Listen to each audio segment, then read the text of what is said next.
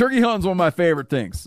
And one of the key tools I use for turkey hunting is the OnX Hunt Map. I use it incessantly when I'm hunting turkeys. Being able to find a new piece of public or gaining permission on private opens up opportunities for gobblers. OnX Hunt has a special offer for you this spring. Use the code MeatEater to receive 20% off your membership at onxmaps.com slash hunt. You'll find more birds this season. I- I'm telling you, I rely on um, OnX Hunt when I'm hunting turkeys. It is an invaluable turkey hunting tool. There's nothing like snook hook sets at dawn or catching a tarpon in the moonlight. Find your next fishing trip made easy on fishingbooker.com and experience the magic of the Sunshine State or any other destination on your fishing bucket list. Book a blue water adventure in search of sailfish or go snapper fishing with the kids.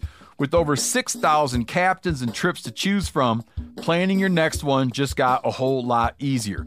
Download the Fishing Booker app on the Google Play or App Store or visit them online at fishingbooker.com to book your trip today.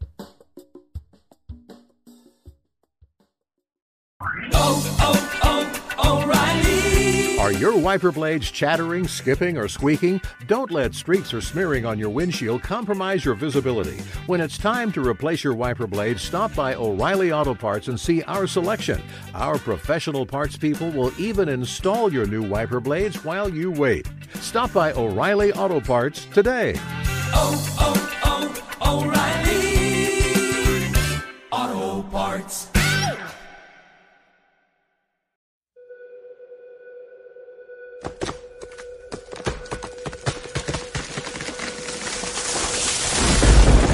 This is the Meat Eater podcast coming at you shirtless, severely bug bitten, and in my case, underwearless. We hunt the Meat Eater podcast. You can't predict anything.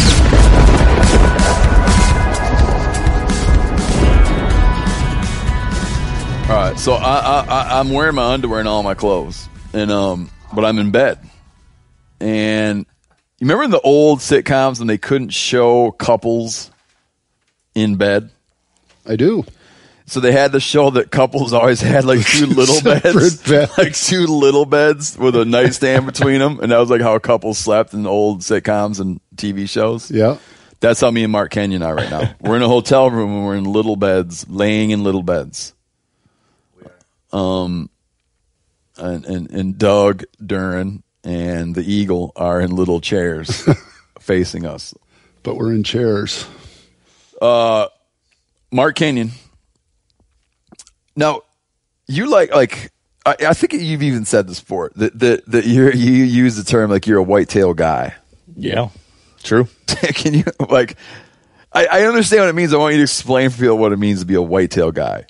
Because like I always say that I'm a big game generalist, Yeah. which isn't really a category. You know, no one types in big game generalists into search engines. The truth about big game generalists. the truth about big game generalists. But what is a um, How do your small game exploits fit into being a big game generalist? Well, I'm a hunting generalist. But in terms of talking about big game, yeah, in terms of big game, I'm a big game generalist, but I'm a hunting generalist with an emphasis on big game generalistness. But what is a whitetail guy, Mark? Uh, for me, a whitetail guy means that that's what I grew up on. So that was almost all I hunted growing up was whitetails. And now it still comprises probably 90% of my hunting and then most of my year otherwise. I mean, I'm doing whitetail related stuff almost the entire year from January through December, whether it's hunting or scouting or preparing spots or all sorts of different things. So when I say I'm a whitetail guy, I mean that is like my number one passion. It's also how I make my living. And then I have, you know, as my ability to travel and do different things has grown, um, you know, I've been dabbling in new things, which which I've really come to enjoy. I've, I've been able to go hunting elk now for the last four years. You know, learned how to turkey hunt like six, seven, eight, nine years ago. So I love doing that now. And, and you know, I putzed around with small game when I was a kid too. But but whitetails were what got me with a meat hook in the heart. I'd say. Yeah. Um, is your foot touching the ground? That's interesting because I think that when TV evolved to allow couples to be in bed, in one bed, Yeah. I think one of the wasn't the I think that one of the people in the couple had to have a foot on the floor. There were crazy rules. Yeah. Yeah, I think that once they could have the same bed, the foot had to be on the floor. So this must So mean those you- were like FCC rules. Yeah, I think that Mark's fixing to come over into my bed you know, with that foot on the floor.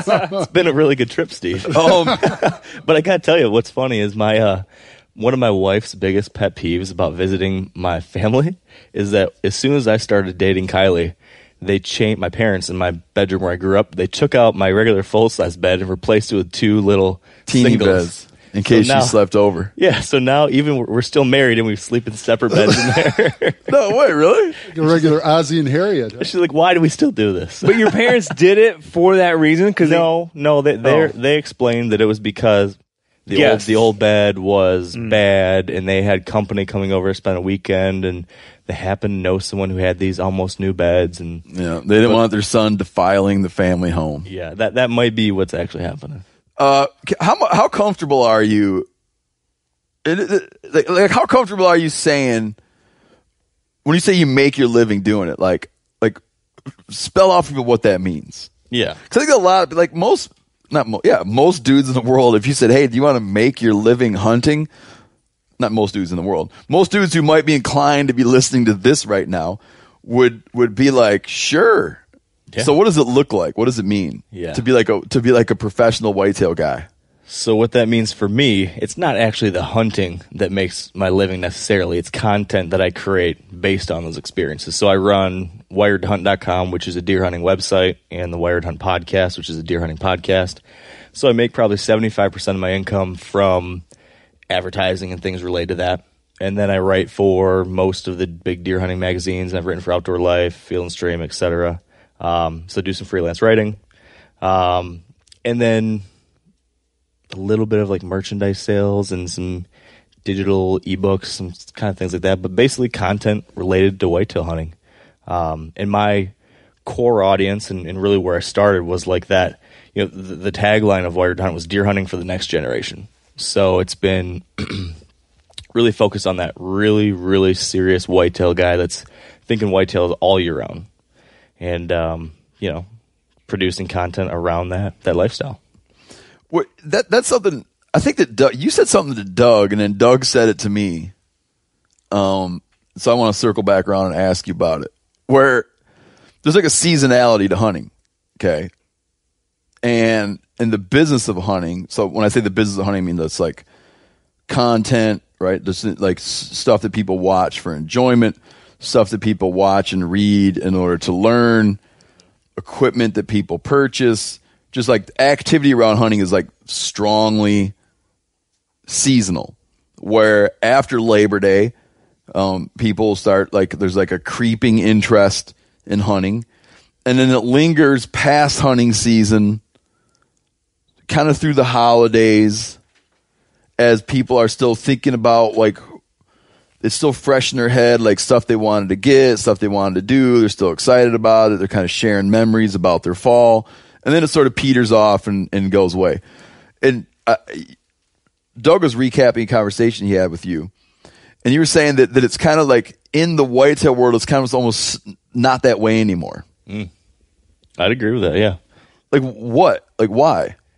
because uh, there's always something to be doing. So I mean, okay, let's just start at the beginning of the year. In January and February, it's postseason scouting, so you can you can scout and see sign and so many different things a lot better during that time frame. Tracks in the snow. Um, as as the snow, excuse me, as the snow starts to melt in early March, or depending where you're at, then you can really see rut related signs, so rubs and scrapes and stuff left over from the year before. So there's a lot of that going on January through March, and then you know late February through March, then is shed hunting, and that's huge in the whitetail community these days. So I mean, tons of interest related to shed hunting. And then once you get later into the spring, then everyone's working on their habitat projects. So then all April, May, June, you're talking food plots or timber stand improvements or creating bedding cover or whatever it might be. And then you get into summer, and then everybody's talking about uh, hanging my tree stands, getting out your trail cameras to see what kind of bucks are in the area, scouting bean fields.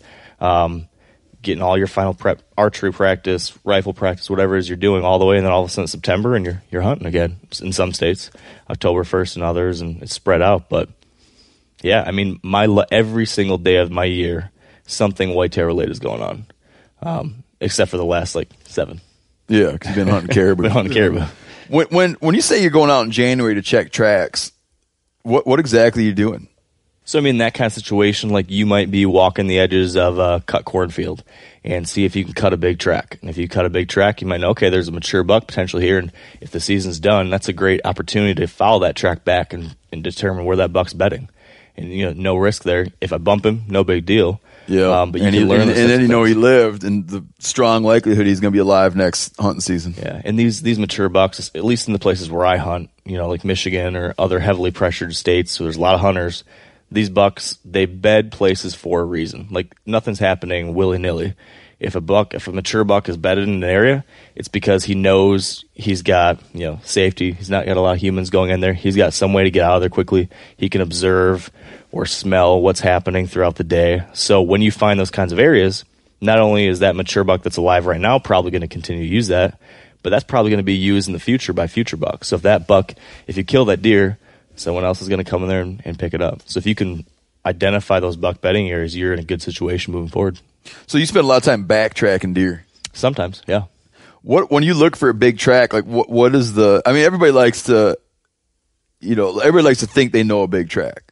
Okay, where you got that the dew claws are sp- splayed out, like the animal gets to a certain weight. Like talk through some of that stuff, some of the fallacies and truths about like what does a big old buck track look like? I can't say I'm an expert on this, but I, what I always look for is a four finger track. So something that wide across there. If you've got, and it doesn't look like it's a running track. If it's a walking track, A walking four finger wide track.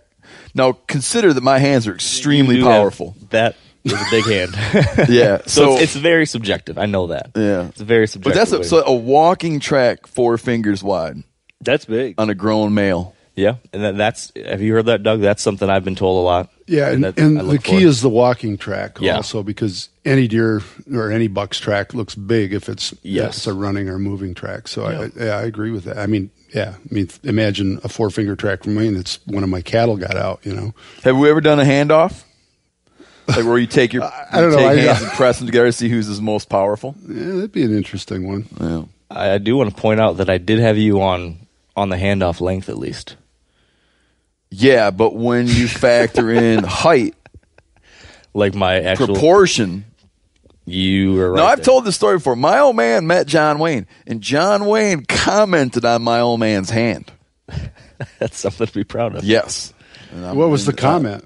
I've never hands? shook a hand bigger than mine. And my old man should have said, and you never fought in the war, and I did. he sat it out. He sat it. out. His name was not John. Wayne, his name is Marion. Yeah. And he sat the war out. yeah. Wow. I don't know if my dad rubbed his nose in it. The director John Ford rubbed John Wayne's nose in that because Ford uh, was in the service and did propaganda films and put his life at tremendous risk many times. Then later on, went on to make all these great westerns with John Wayne. And Ford would uh, Ford would embarrass and ridicule Wayne um, about his uh, lack of service. Interesting. Your, your knowledge about films has surprised me on this. Dude, I like movies a lot, I did man. not realize you had that catalog in the mind there. It's interesting. big buck tracks. Do they get does a big huge buck track as he gets older does it does it round off on the tip? Mm, I think it varies. It's very individual. I think you see this isn't something I've gone as far to do, but I know some guys, and I probably should try to do this more so. They will actually go about trying to identify individual bucks by their tracks, and so there will That's be some what I'm bucks. leading toward. That's Yeah. what I'm leading toward. So if you want to jump into that, jump into that. Yeah, so there's I haven't done this yet, but there are some guys I know that can look at certain tracks. Think look, they can or can. They say they can. I can't verify that, but they tell me they can identify like a little chink in it or a rounded edge on one side or something. A they get- chink, I, I would believe a chink. Yeah, something like that. And then so here's something some people do to to make this a little bit easier, make track catchers. So let's say you have got a food source and maybe there's a handful of trails that lead into that food source. Let's just say it's a cornfield and there's a handful of trails leading to that cornfield and you want to know how is buck X coming into this area. What some guys will do is they will go in there and they will rake out Oh, ba- uh, ba- back up. I'm sorry. yeah. I mean that you're out with your with your knockers and you see a big old buck standing in a field, and you're like, and you're you- you're wondering like what what route is he using to get here? Like how can I head him off? Because once he's in it, I'm not gonna. Correct. So so so in that case, then you're curious like, you know, back in the woods, what is he doing before he arrives here? Yeah. Okay. And so one, well, there's several ways to determine that. One, you could observe if you can find an observation stand or something where you can watch that and see into the timber. Number two, you could use trail cameras. So actually put a camera on trails and stuff and monitor that way. Or a third way is is making these track catchers where you essentially will clear out an area on that trail really clean and flat without leaves and make it a nice even dirt area and then come back in the next day and see which one of those trails has that big buck track or you know maybe you saw the buck come off trail X and you know to go check that track catcher because you know he walked through there. Yeah. And then you can see that print cleanly pressed in there and say, okay, he came through here. This is what his track looks like. Take a picture of it or something. then in the future, you've got one more tool in your chest that you can use to try to pattern that deer. Are you are you familiar with um not familiar with but but lion hunters in the desert like guys that are hunting lions in the absence of snow Mm-hmm. will carry around little whisk brooms sometimes full on brooms to dust out Yeah. just to, to, to, to wipe it clean on any kind of little crossing spots or like dry creek beds just to try to see Exact you know, same concept. yeah We used to do that as elk hunting guides, like certain bigger trails that we walked a lot, and you'd get to certain sections that were just like soft and sandy, or you knew that it was some sort of like a just a crossing or whatnot. It would often have elk tracks, and so we would clean them out, and that way, next time you walk through, you'd be like, "Oh, somebody was here in the last twenty four hours." Yeah. you know, there's elk in the area. one when fur trapping, uh, you know, you, you in fur trap we trap muskrat, mink, and raccoon and beaver and stuff, you pay a lot of attention to undercut banks.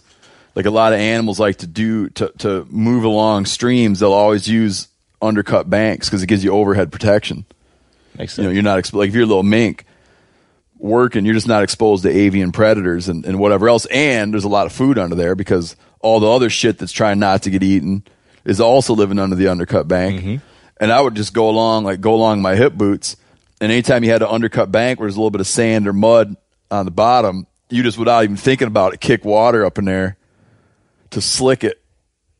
So the next time you came by, you'd see, you know, you'd like slick it out to make to see if there's a mink working it or whatever. So yeah, it's a kind it's like a technique that probably has it's probably been invented many times. Yeah. you know. Yeah. Well, it makes it a simple but effective. Oh yeah, but I feel like, I way don't to know, do it. like the first time someone did it and showed it to me, I was like, "Oh, I've been like walking this trail for three years, you know, and how come I didn't think Why about didn't I that?" think- Yeah, you know, yeah, yeah. yeah. Um, so that's like the January kind of activity. Now, shed hunting. Yeah.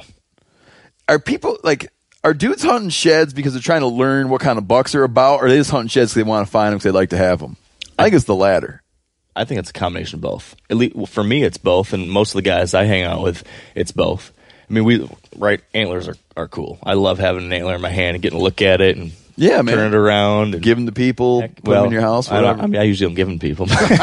You're stingy with them. oh yeah, All right. they're few and far between in Michigan. Doug's loose with them, skulls and whatnot. Yeah. Yeah, He's an older guy. yeah. You you've He's thinking about the end. Oh man. well, it is funny that you say that though, because when you uh, uh, Mark was saying uh, deer hunting, or what what was it for the next generation? yeah deer hunting for the next that next was one of the conversations that we had up there on the mountain. Was that Yeah. I'm twice his age, yeah. and I am. I, I, it's it's a bittersweet. bi- it's a, a bittersweet thing though to to realize. My God, you're the old guy. You know. they've become less and less important to me.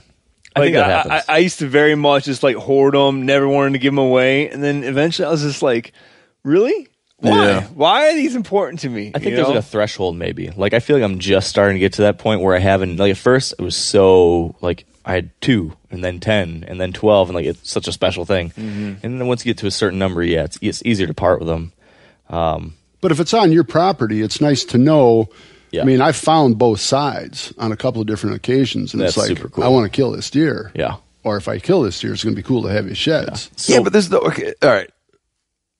Uh, just, so, so to recap, like it, now, now, now I got myself all messed up. I get it, the sh- but I want to get back to the primary question. yes, So with all the trail cameras and watching and looking and scouting and all that kind of shit, you're telling me now and then you'll find a shed antler. Now I want to back up for the real neophytes here. Um, deer, I'm going way backing up. Deer lose their antlers every year. Some people don't really realize this. They sure do. A deer drops his antler and regenerates it every year. So when people talk about horns and antlers, and sometimes people will say like, "Oh, that deer's horns," and yeah, okay, that's fine, but it's not a horn; it's an antler. A horn, an animal keeps his whole life. Mountain goats, bighorn sheep, all the crazy African animals, they got horns, and you retain your horns, with one exception: the pronghorn, the American pronghorn or antelope. Um, is it is the only horned animal that sheds its horn and grows it new every year. And horns are like basically made out of hair. Antlers are like bone. Um, so when we say a shed, we mean like the annual shed, and, and a buck will, with some exceptions, but generally a buck every year is going to grow bigger and bigger antlers. If he's fortunate enough to live so long and hits what age mark? Six, seven, eight, older than that, they start. They start to go back downhill. Yeah, but typically. yeah, but one in a one in a thousand bucks lives that old. Yeah. they just don't live that long. Too much shit happens to them. Um, so you're telling me that you have in all the thinking and scouting and looking and trail camming that you're up to, that you'll now and then find a shed antler and be like, I didn't know that this buck existed. Well, it depends. If it's a property that you hunt, that I've been doing all those things, yeah, that still happens sometimes. Really? So he lived this whole damn year, But and then shed his antler and evaded your attention. lots of times though these deer have different ranges so like the bucks that i'm seeing in the summer and the hunting season but those those might be very different than a buck that shows up in march and sheds his antler um, for example there's a deer i've been hunting and watching for a couple of years now that he shows up on this property like the first week of september right when when the velvet comes off he relocates to that fall range No, uh, uh, define property. What do you mean? Like, like you give it an acreage, like what you're talking about. so there's a property in mid Michigan that i hunt that is a 90 acre farm that i have permission to hunt on So small, relatively small, like small farm. Yeah, yeah. I mean, it, I mean, it's all relative, right? Yeah. Um, but yeah, But I mean, like, like a like in in Michigan, like when I lived in Michigan and we were hunting, we hunted a lot of like working family farms that were big enough to support,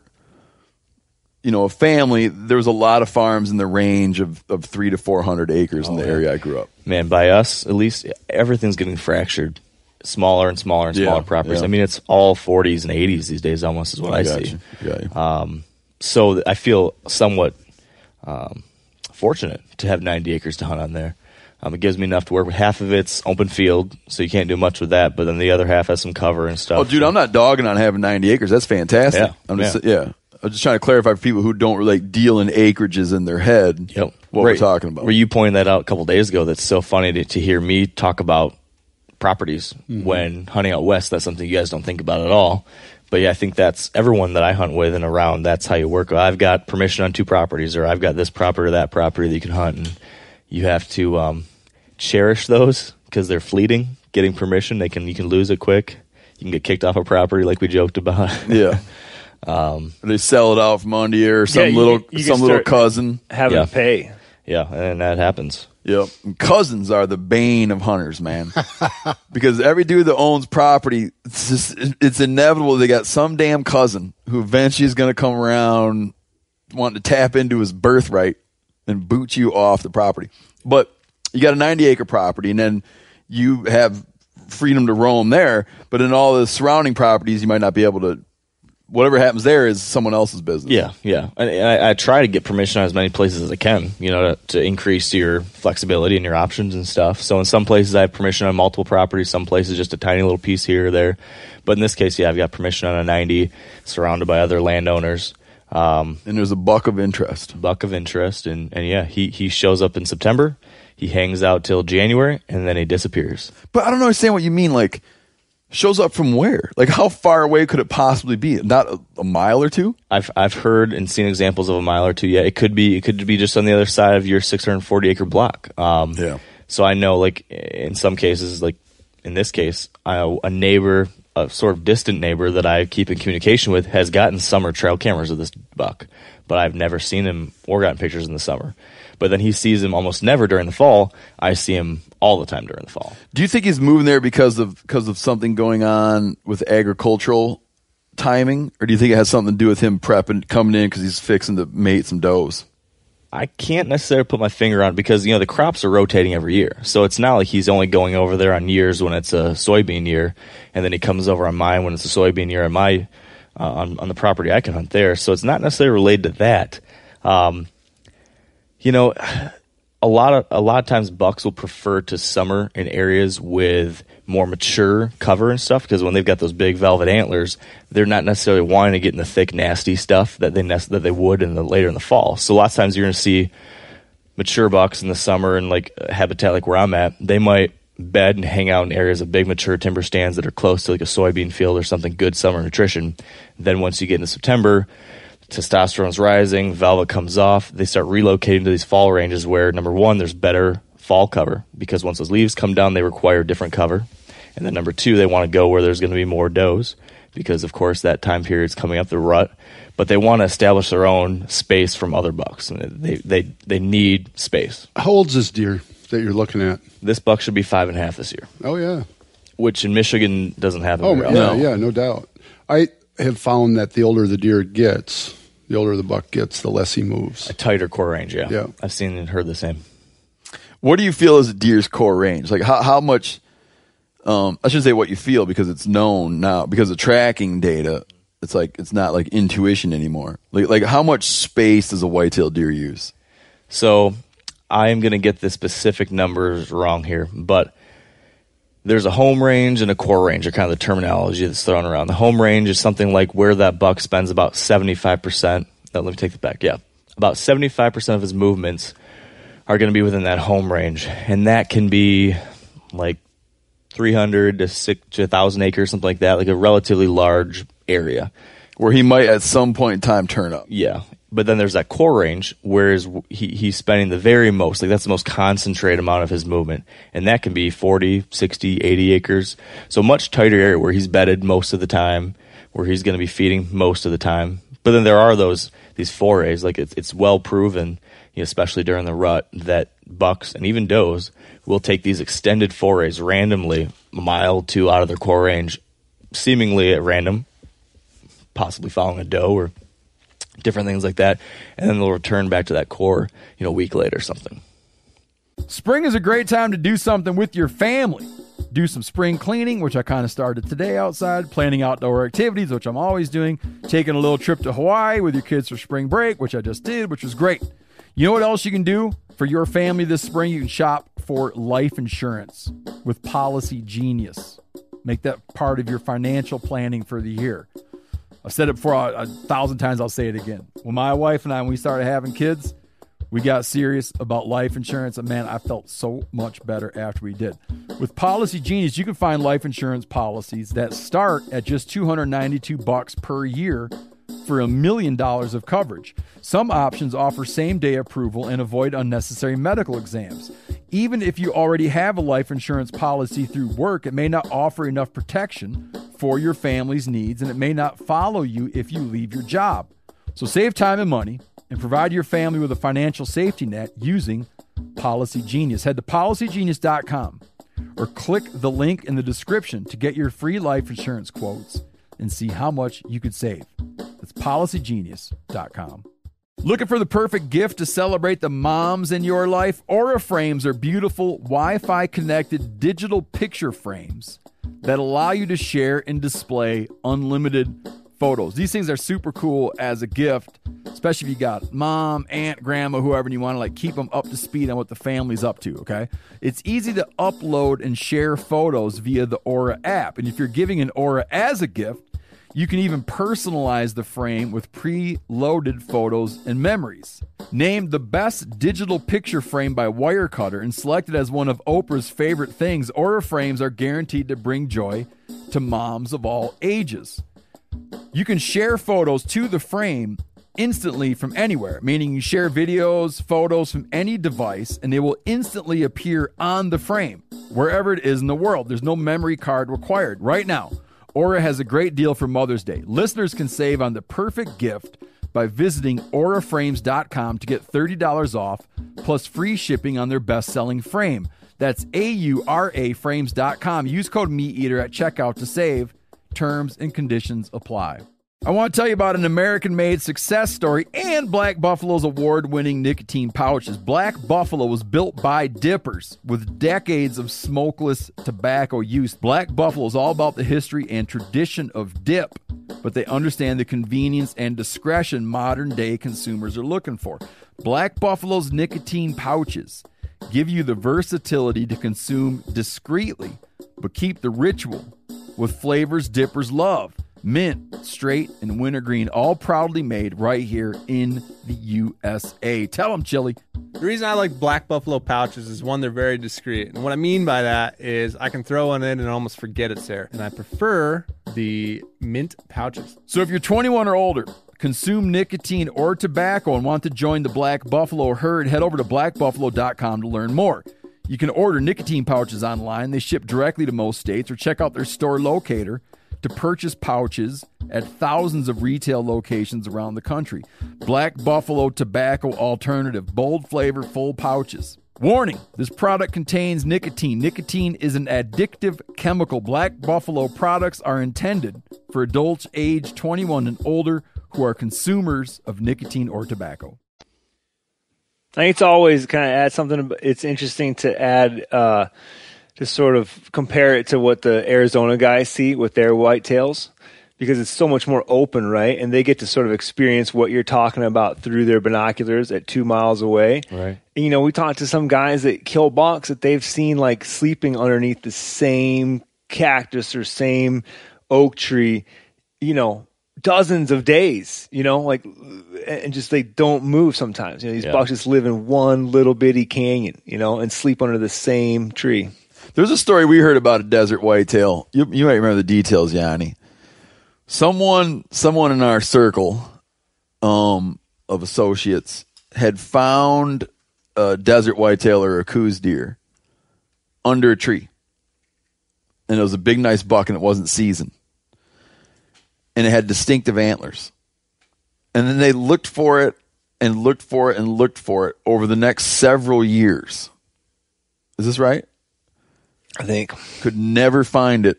And then one day they found it again laying under the tree.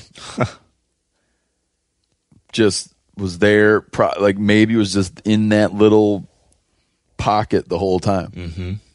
But yeah, but what they talk about, these guys that hunt Coues deer a lot because you because you're looking at it. It's like like in the Midwest, all whitetail activity is like hidden from view you know, and you have to do all this stuff. But like out there where it's open, yeah, you can get back and just observe the whole thing. What they talk about is glassing up a big buck, finding his, like identifying his little zone, and then just finding a little sniper's perch somewhere like in the vicinity of his zone, and then you just lay there for a couple days Right. waiting for him to do his, His thing. and you're just like peeking in on it, you know, which isn't the luxury you have in, No. in flat flat timbered brushy country. Yeah.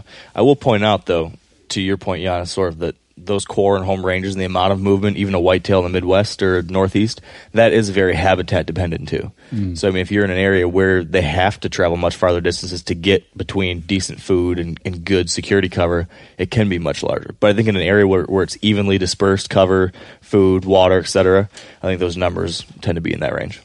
So the buck you're talking about, the, the buck that got to be five and a half years old, how did he get to be five and a half years old? Like, how has he avoided getting shot four times So, when just every buck gets shot? yeah. Or not every buck. Yeah, if every buck eventually gets hit by a car, killed by coyotes, shot by a gun, or just whatever other accidents befall him, tangled up in a woven wire fence. Like I've seen it quite a number of times over the years. Like just stuff happens to him. Yeah. So I think a lot of it's luck, right? I mean, because all those things you listed up fences, cars, coyotes none of that stuff has happened yet. But outside of luck, I think two things. Number one, he has a very tight core range. Like he, I've never had a buck that I've hunted and observed that is so habitual in a small area that he uses. Like I during the hunting season, because of how this property lays out, there's a big hill up towards the front of it that I can sit on, and I can look down over. I can actually see a decent ways into this area, some fields, and you can actually see into this brushy like multiflora rose type stuff. That's, I know that stuff. Yeah. Yeah, great cover and tall grass, but from high I can see down into it. You guys I- hunt, you guys ever chase cottontails down that multiflora rose? no, because that's on a neighboring property. Oh, I got you. But I can see it. Um, and that buck during the hunting season is there almost every day. I mean, he he stakes, stays in a very small area, so I know he's possibly going to come feed on the property I can hunt. He's going to bed just over the edge into this thick stuff, and then if I hunt, you know, one or these one or two stands where I can see that area, I can almost almost guarantee I'm going to see him. Are dudes hunting that property too? not often. So that's the thing that we've got going is that there's a, a hunter there that doesn't go in very often. So he has kind of a sanctuary there on that property most of the year. And then on the property I can hunt, I'm very, very careful about how I hunt it and when I hunt it. So he's got kind of a two property section there that's almost hunter hunting pressure free that he can roam around in. So he's got that going for him. Are you friendly with the other guy? Yes. Does he, is so he- is he is he aware of this buck also? Um, yes. Now he doesn't know. Uh, we haven't talked about it to the degree I'm obsessed with this buck. yeah, like he might be aware, like, oh, I heard there's a big buck back there. That's what a lot of people think of it, but they don't think of it like, what is it actually up to? Yeah, yeah. So, so, but yeah, we we've like had drinks together, and I mentioned, oh, there's this nice buck that I see every once in a while, and So he's on board with the idea of let's let this uh, let's let deer get bigger and stuff. yes, Yeah. ish, yes. I think he's not quite um, as serious about as I am, but we've talked about in the past, and it sounds like he's not interested in shooting you know, like year and a half old bucks and stuff. So there's a couple different people I've I've tried to meet everyone I can in the area, and most of them want to see you know bucks get a little bit of age on them. So that's a good thing in the general area. Yep. There's a handful of properties where they don't do that, a couple properties where they do. Um, but then the second or the third thing, I guess, that has allowed this buck to get to that point, and maybe I'm going to take too much credit for myself, but I've chosen not to kill him. Um, so the very first year I saw him, I saw him the night before op- the night before opening day of bow season in Michigan, and he was a nice three and a half year old buck. It was the best looking buck I had seen on the property that year, and, and at that point, I was I was interested in shooting a three and a half year old deer in Michigan because that's still hard to find too. So he was a buck that I would shoot, but opening night came and a different buck came and I killed that deer, and so I decided I'm not going to kill this other deer now because I've already taken one off this property. So I was just going to shoot does the rest of the season. So he got he got a free pass the rest of that year. I had him within bow range later in the season and chose not to shoot him. Last year, um, he'd be a four year old, and again, I was seeing him a lot. Had learned a lot about him from the past year, so I definitely wanted to, to shoot him last year. Had I, I saw him with my own eyes twenty seven times during the season last year. Um, had him, yeah, crazy, right? Yeah. Um, had a shot at him at 40 yards one evening, but it was like right at last light, and I just didn't feel comfortable taking Yeah. a shot in those conditions. Oh, but you would have shot him last year. I would have shot him last year. How many But- inches of horn of antler does he have? So last year he probably would have been like a hundred and mid one one thirty eight pointer As a somewhere around there. four-year-old? As a four year old, um, which is a really good Michigan buck. Yeah. Wow.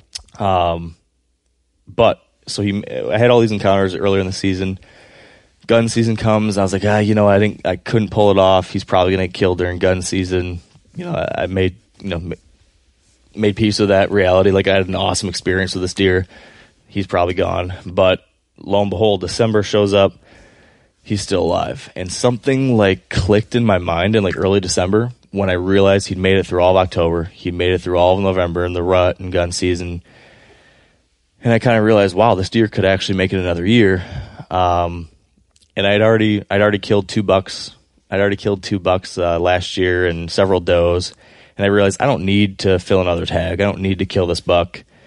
He probably could make it to next year. And I've just come like it, it's been a very unique thing to be able to watch a deer over two years. So I've become, you know, so invested in like this experience in this interaction with this deer that I kind of got to the point where I was like, you know what, I'd like to, I'd like to see if he'll be around next year. Yeah, but as a writer at this point, as a writer, you almost can't kill the some bitch. at this point, you got to be like, the story would be, and there he was, and I had this chance. You ever see the movie The Golden Seal? No. There he was. I had a chance, and then just like you ever see uh, Deer Hunter? No. What? Oh my goodness. No, I know. I should have Well, he's, seen he's it. only 29 years or 30 years old. just- Oh They're shit! I saw the Deer Hunter five times by the time I was thirty years old. it's a Vietnam movie. You don't know like I, I've heard of it. I just haven't seen it yet. It's boys from Pennsylvania grow up in the in the mining world. Every year they hunt. You know, they go up and hunt the mountains every year, and they go off to Vietnam. Um, one of them's in the Green Berets. They wind up in a prison camp. Two of them wind up in the prison camp together. The VC use them to make bets on Russian roulette. they get deeply damaged come home. Robert De Niro uh, goes up back hunting with his friends. Uh, for some weird reason, a red stag comes out. Uh, in movies, they always screw. You know, you always find in, in American movies, they always got red stags in them. Like they they make that mistake in Last of the Mohicans. You know who who made the movie definitely is not a wildlife. yeah. uh, So a stag comes out, but De Niro uh, doesn't shoot it. Instead, he starts, you know, he's like, it's over, it's over, and doesn't shoot it. The golden seal is a very valuable seal. And when you say seal, are we talking uh what kind of seal? seal, I don't know. Like I'm an not sure. animal? Ring seal. I can't remember. It was, it was when I was a kid. So it's an animal. Dude finally gets a Not the crack at it. Yeah, dude finally gets a crack at it and decides not to take the shot. Okay. He's like, no, I can't do it. So I think now this buck, when you get the chance, you got to be like, let him walk off into the sunset, man. Because don't you think you know him too well now to shoot him?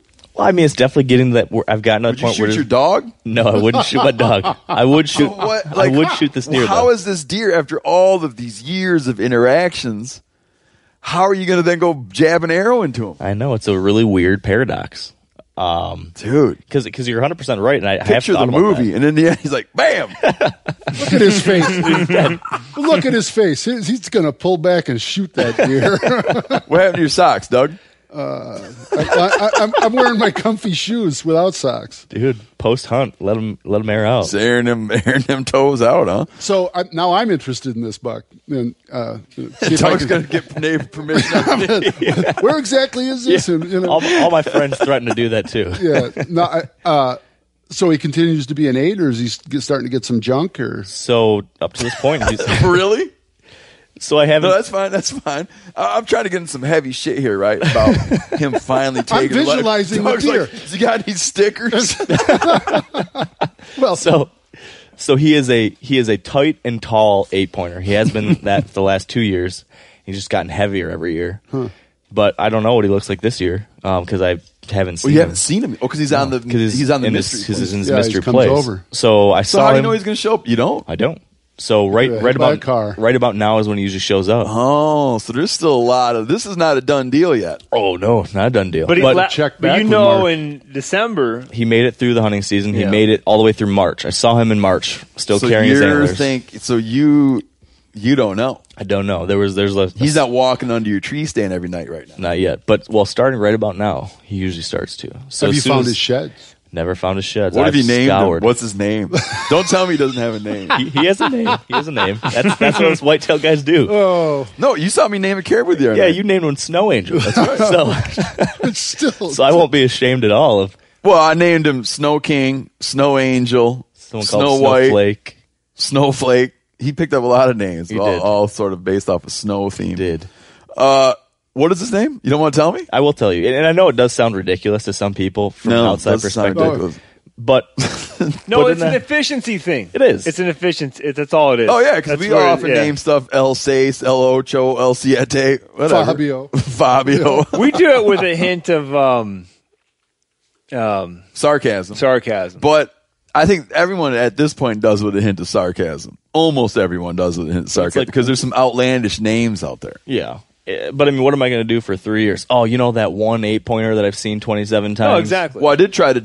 I did try to dub a caribou. We were looking at that one caribou way over there, Yes, you did. but it just was cumbersome, That and so that didn't stick. we settled on Snow Angel. So this buck I refer to as Holyfield because he's got a chunk missing out of his ear. so it was a natural fit. And uh and yeah, hopefully he'll be there when I get back home. Dude, I'm going to think so much less of you if you jab an arrow into this deer after all of this time together. But on balance, I'd be really disappointed if you didn't If get I the didn't. oppor- if you get the opportunity. Well, here's- and. But you know what, though? Here's here's another way of looking at it. He's walking dead. what do you mean? Like he's gonna get killed. Like, yeah, he's just like he's at the end of his time on Yeah. Earth. It's it's gonna Five happen and a half. By someone or something. Yes. Yeah. It was interesting though. Last year, so I have a podcast, so I talk about all these things with my own audience a lot. And so this the story of Holyfield has become like this long running thing that all these people are following. And and so last year when I decided, you know, I, I don't think I don't want to shoot him this year. Um, and I explained, I had a really lengthy conversation, all you know, going through my thought process and and why I decided I didn't want to do that.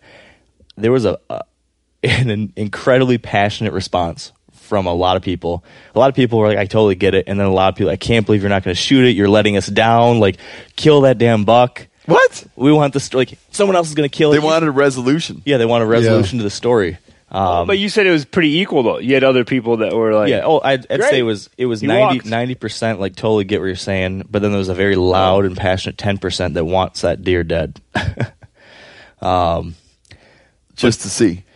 Just yeah, like you said, resolution. They I like mean, to have their story wrapped up. yeah, like there's a lot of people that feel like they are living vicariously through this experience, like, and because it's been such a consistent thing we talked about. Um, and some people are probably just so sick and tired of me talking about it. They just want to move on to something new. You know what's refreshing about you? What I like about you. One of the things is that the the the there's sort of these national standards in big bucks, right? Where people sort of like what is an acceptable big giant buck is set by like very specific regions that just for a multitude of reasons are able to produce genuine big huge giant bucks, right?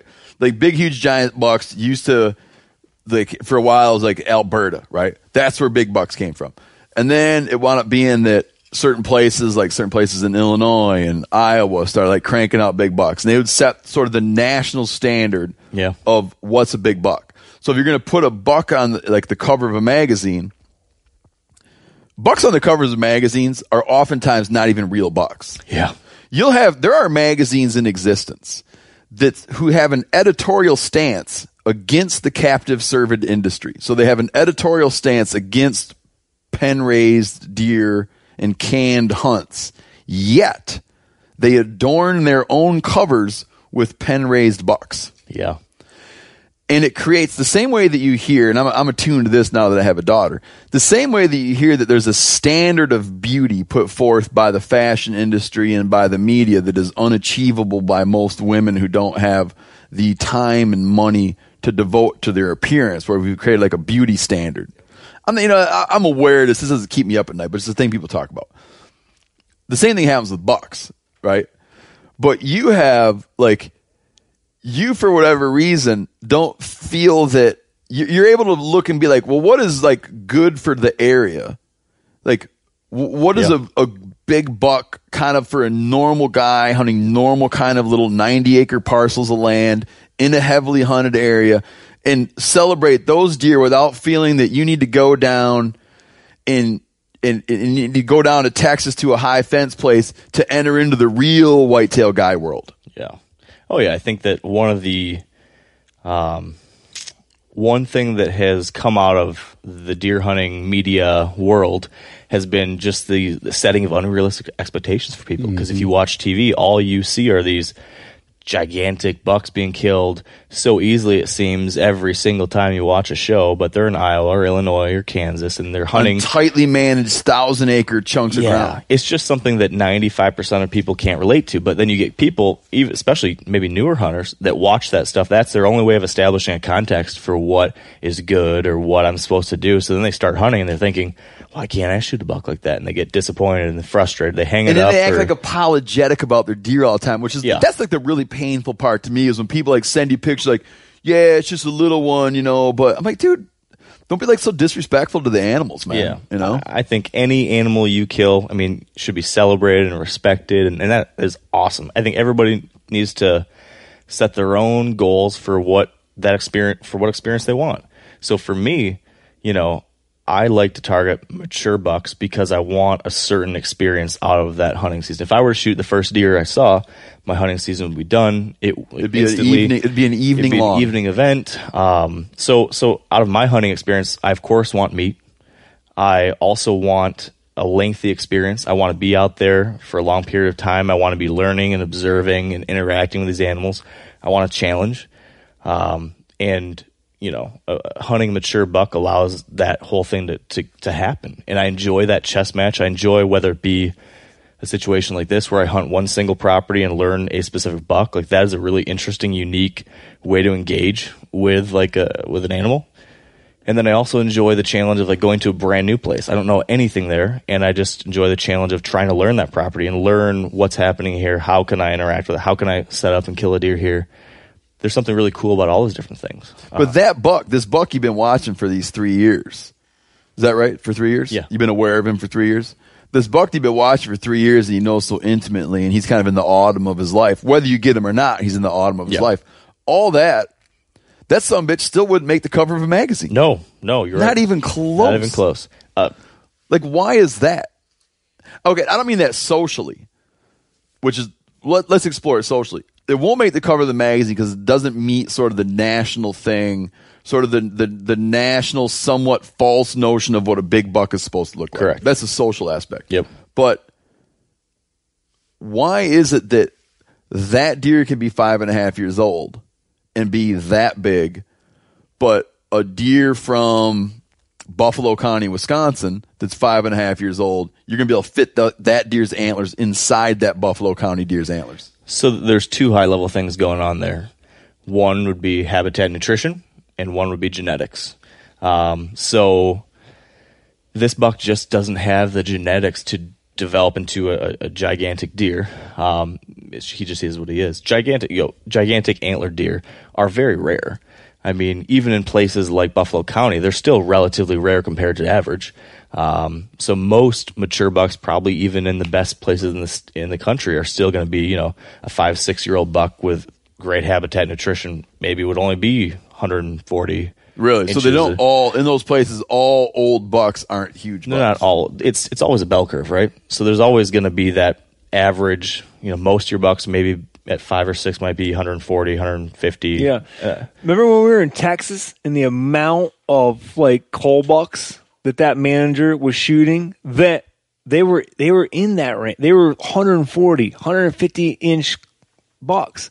But he was shooting them for a couple of reasons. One, they weren't going to get big, but by taking them all out along with hundreds of does, he was leaving more habitat, more nutrition mm-hmm. for, you know, the Those- ones that they're really trying to let And an big. interesting thing that, that that dude brought up is talk about the stress.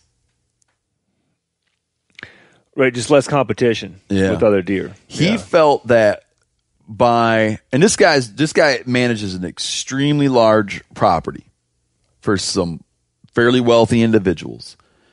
And his mandate is to produce to have this giant property. More than 10 times the size of the property you're talking about, I, I believe. Um, the, he's supposed to produce every year two gigantic bucks. That's his mandate. And he's a full time manager on this place to create two gigantic bucks. In his efforts to create two gigantic, bu- gigantic bucks, once he identifies some candidates, they go in and start and systematically remove the competitors of those candidates to give those competitors less stress yeah. because stress inhibits antler growth. I would concur. I think that falls into yeah habitat and or just herd dynamics. So this buck feels like he's just lucky, but meanwhile he's just being watched and and coddled. But you would think until you talk to the guy, but then he talks about this that even with all of that, there are bucks that vanish, and there are bucks that all of a sudden that you see him once and never see him again. Yeah. The mystery, like there's still a tremendous amount of mystery. As much as he's like just actively doing this, if like one day one shows up on a camera and you never see him again. But and that's some thick, thick country. I mean, you want to talk about Michigan being thick. I mean, this is the country that there's places where you just don't even go into it because it's so thorny and nasty. Yeah, everything's like 12 feet high. Once you get up on a ladder, it's like, holy shit, you can see a long ways. But you get down on the ground, yeah, it's just, you can't see anything. Another But, uh, so, so the, the genetics deal and then the nutrition. Yeah. I think and and, and then you made a good I mean, point. like good soil, poor soil. Yeah, soil and then what what kind of available food sources and everything. So of course, deer that live in agricultural country are going to have terrific amounts of, of food and protein and things they need to grow big antlers.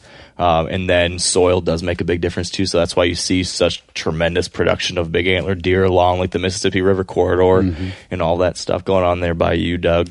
Um, so those types of things do lead to these genetic um, or these I don't know if you want to call them freaks, but these huge antler deer that you're just not going to see as often in other places.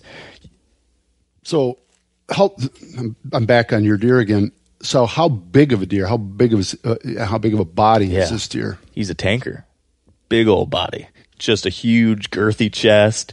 His neck like seamlessly goes right into his shoulders and chest, and when he walks around, he's got those curls on his neck. Kind of turning me on, man. Yeah, yeah, I'm not- Foot on the floor over there. Yeah. and he's got the sagging belly. Um, so I mean, yeah, I mean, I love just a big bodied, mature buck. I mean, and we're, we're talking a lot about inches and antlers and stuff, and I just want to make sure antlers are cool, right? I mean, we enjoy big antler deer. They're neat to see. They're they're rare. They're special because, like we just talked about, large antler deer are are not the the average thing you're going to see. Yeah. So they're to be, in my opinion, they're to be appreciated and valued, and, and it's neat to hunt.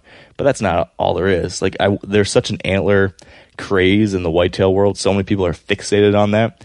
Well, that that's been around for forever. for- yeah, forever. forever. But I, I just always want to be careful to make sure that even though I might talk about it in a conversation like that, that's not all there is. There's so much more to it.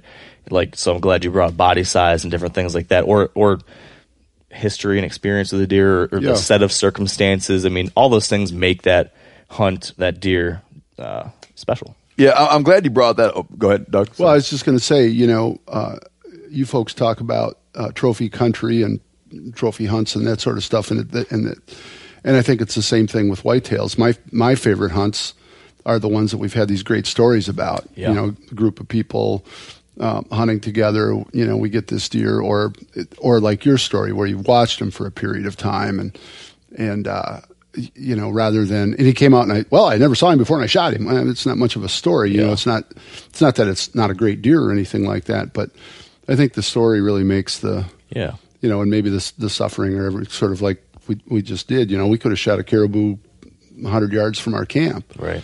but um, we went out and went through a full experience. I mean, each one of us did. Yep. Some more than others. But I don't think that. Uh, I want to get back to like the the ant the the the scoring system and what people mean when they say 140 inches of antler. Oh. But I'll point out that is a good story. If all of a sudden a deer you didn't know about pops out because the the the the woods there, there's supposed to be an element not supposed to be. It's nice when there's an element of the unknown and an element of the surprise and an element of mystery.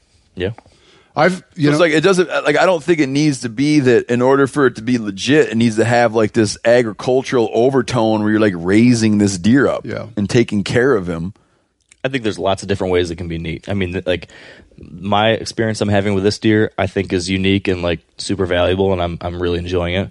But I think to your point too, showing up in a new place and seeing that deer for the first time, that that that moment when you first see this deer and the shock, like oh my gosh, this this is gonna happen, like that can be really special too.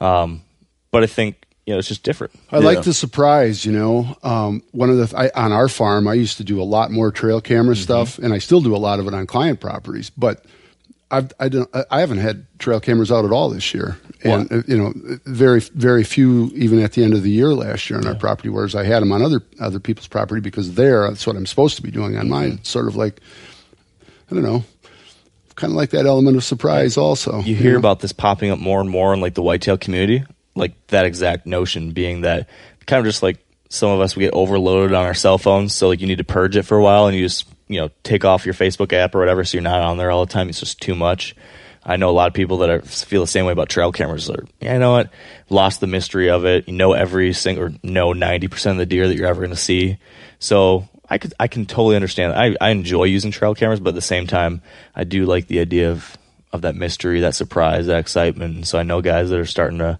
get rid of them. Yeah. Uh, the trail, I, I, I like trail cams. Like, there's a, th- a few things I like about them. One, it just you, you want to be becoming more educated, right? You like know more. You have more information. You know more about animals and how they move and how they interact with their environment. It's a valuable asset. Two, a lot of trail cam images have like a surreal beauty to them mm. that it's just like that just the sort of the without the hand of man really there at the second just like these like motion sensor activated images sometimes are just incredible like it clicks at a time when a person wouldn't click and the result is sometimes like stunningly beautiful of animals in their environment completely unaware of any kind of intrusion there's a beauty to it Absolutely. now, when earlier, Mark, I want to step back and talk about this. You're talking about 140 inches of antler. And I think a lot of people don't really understand this. So, what Mark's referring to is a number that comes from the Boone and Crockett Club. Now, the Boone and Crockett Club And or Pope and Young. and or Pope and Young. Let's talk about Boone and Crockett for a minute. But Boone and Crockett um, originated it, right? And the Yeah, Boone and Crockett, Boone and Crockett started it. and they predate they predate Pope and Young by 50 years And or it's, something. it's essentially the same measuring system. It's Yeah. just one's bow, one's firearm. Right.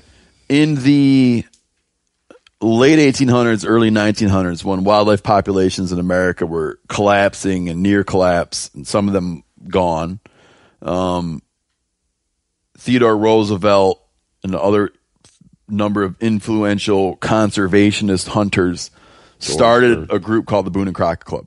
And their initial mandate, their, their initial like reason for existence was to establish and push for the enforcement of game laws. And Yellowstone was one of the first places. So they had this idea that let's have it be that instead of the unregulated commercial slaughter of wildlife, we will establish bag limits and seasons and parameters under which people hunt. And that was how the Boone and Crockett Club, that was their initial thing. They were starting from the ground up. There was nothing in place. The, the, system of scoring that eventually came out of this was a way to catalog animal populations. And at the time, um, you know, you didn't have genetic stuff, you didn't have sophisticated aging data, they didn't understand like tooth analysis and all this other kind of shit. A thing that's just very obvious is the antlers on the males, or in in, in bears, just the general skull size. And so they found a way to say like, how can we objectively measure an animal's antlers in a way that is replicable, where any two individuals could look at it and apply the same metrics to it. And they came up with a scoring system. The thinking being that if you were to score these things and then track these populations over time, since antlers are a product of age and habitat, age and environment, you would be able to see long term and short term trends in antler growth and tell about the stability of a population. If you have a population, let's say you just, the other day we were in conversation talking about this. Let's say in Colorado you have that every year Colorado produces 10 bucks that have, that score a 200 on this measuring system. 10 mule deer bucks score a 200 or better on this measuring system. And then you realize a decade goes by and not a single buck comes out of Colorado scoring a 200 on this measuring system. You would look and think something is amiss in Colorado. Something is not there that was there once. But now, not but now, in addition to that, people also, well, let me add another thing to this. Years ago, on, on an island where I have a, a, a, hunting and fishing shack, years ago, uh, a non resident was allowed two bears on that island every year. Then it became like a bear. Then it became that you have to draw a permit, and there's only about a 50% chance of being able to get a bear on the island. That was because they had noticed a very slight but gradual decline in the average bear skull coming off of that island, and that hinted to them to the idea of over of the potential for overharvest. That the bears were shrinking, and they felt that they were probably shrinking due to selective harvest of large animals. So here's where that like that information, that metric ability influenced management policy. Um, but people also just use it and talk about it in a very fluid way, being like a 140 inch buck. When you say that, that's what you're saying. And it's like a handful of measurements you take. You measure each, like you measure the main beam and all this other shit. And, and the scoring system's so pervasive that people don't even talk about tines anymore. They talk about G2s and all this shit because when you fill out the form, there's measurements like, what, what do the measurements look like? Yeah, and you know it by heart. G1, 2, 3, 4. Those are your main tines. Yeah. And then you got your main beam lengths and your inside spread. So so some dude will be like, his G2 his right G two was this, and that's just because when you fill out the form, that line of the form is for the G two. Yeah, it was funny when we were looking at our caribou. I was like trying to refer to like a point. I didn't know. Can I call this? Is this like the G sixteen on this one? yeah, yeah. I haven't looked at how you score a caribou. I don't know either. But that's what Mark's getting at with the, with the score thing. But a big like I think that when I was talking about on, in the national sense, like big, huge, giant whitetail bucks aren't really guarded as big, huge bucks until they get to like have 180 inches of antler. That's like the like with mule deer. It's like if I could only kill a 200 inch buck. With elk, if I could only kill a 400 inch bull. With whitetails, it's what? I think 170 because that's Boone. That's a booner. Boone and Crockett buck. It would make the Boone and Crockett record buck record books. I mean, but again, it's all relative. Like a guy in New Hampshire, if he sees a 115 or 125 inch buck, he should be stoked. That's an amazing buck in that area. Or in Michigan, if you've got a if so, if you 125 inch buck is a Pope and Young buck, um, gross, well net, but um, 125 inch buck in Michigan is like a pretty nice deer. 150 inch is a giant deer in Michigan. Um, in Wisconsin, I'm sure 150 inch buck where you're at is like, ah, it's a nice buck, I would guess. But oh, I don't know. I 150 inch buck uh, gets shot. Yeah. I mean, there's, there's everybody will shoot that deer. but I mean, I I'm, I'm guessing like if that buck, But it's more up- common, right? you pull up with that in the back of the pickup truck and people are like, oh, nice buck. Yeah. If you pull up with that buck at the buck pull on opening day gun season, there's a 200 people swarmed around it taking pictures and looking at it. Yeah. To what degree, because of your career, to what degree do you feel like you have to go shoot big bucks in order to like maintain your career? Would your career exist if you never shot a big buck? So early on i thought so like i had this pressure like the first few years when you know i was trying to build this this website and this brand and everything i thought like "Ah, i gotta kill big bucks and i stressed about it every year and stuff Or else you won't be able, you won't be a businessman. Right. You won't be a whitetail guy. i think i think um, now i don't worry about that nearly as much because i have not staked my reputation or what i'm doing on in, in any sense trying to claim like i'm the best deer hunter out there or i'm an expert on all that stuff what how I communicate and, and and what I do, the service I think I provide is I I am a um, just voracious learner. I love to learn. I want to consume as much as possible. I want to talk to as many different people as possible. So I'm I'm trying to take in every different input I possibly can, and then I try to share what I learn, and then I share my experiences. Lots of failures, lots of mistakes, occasional successes, and I share that real experience with my listeners, readers, etc.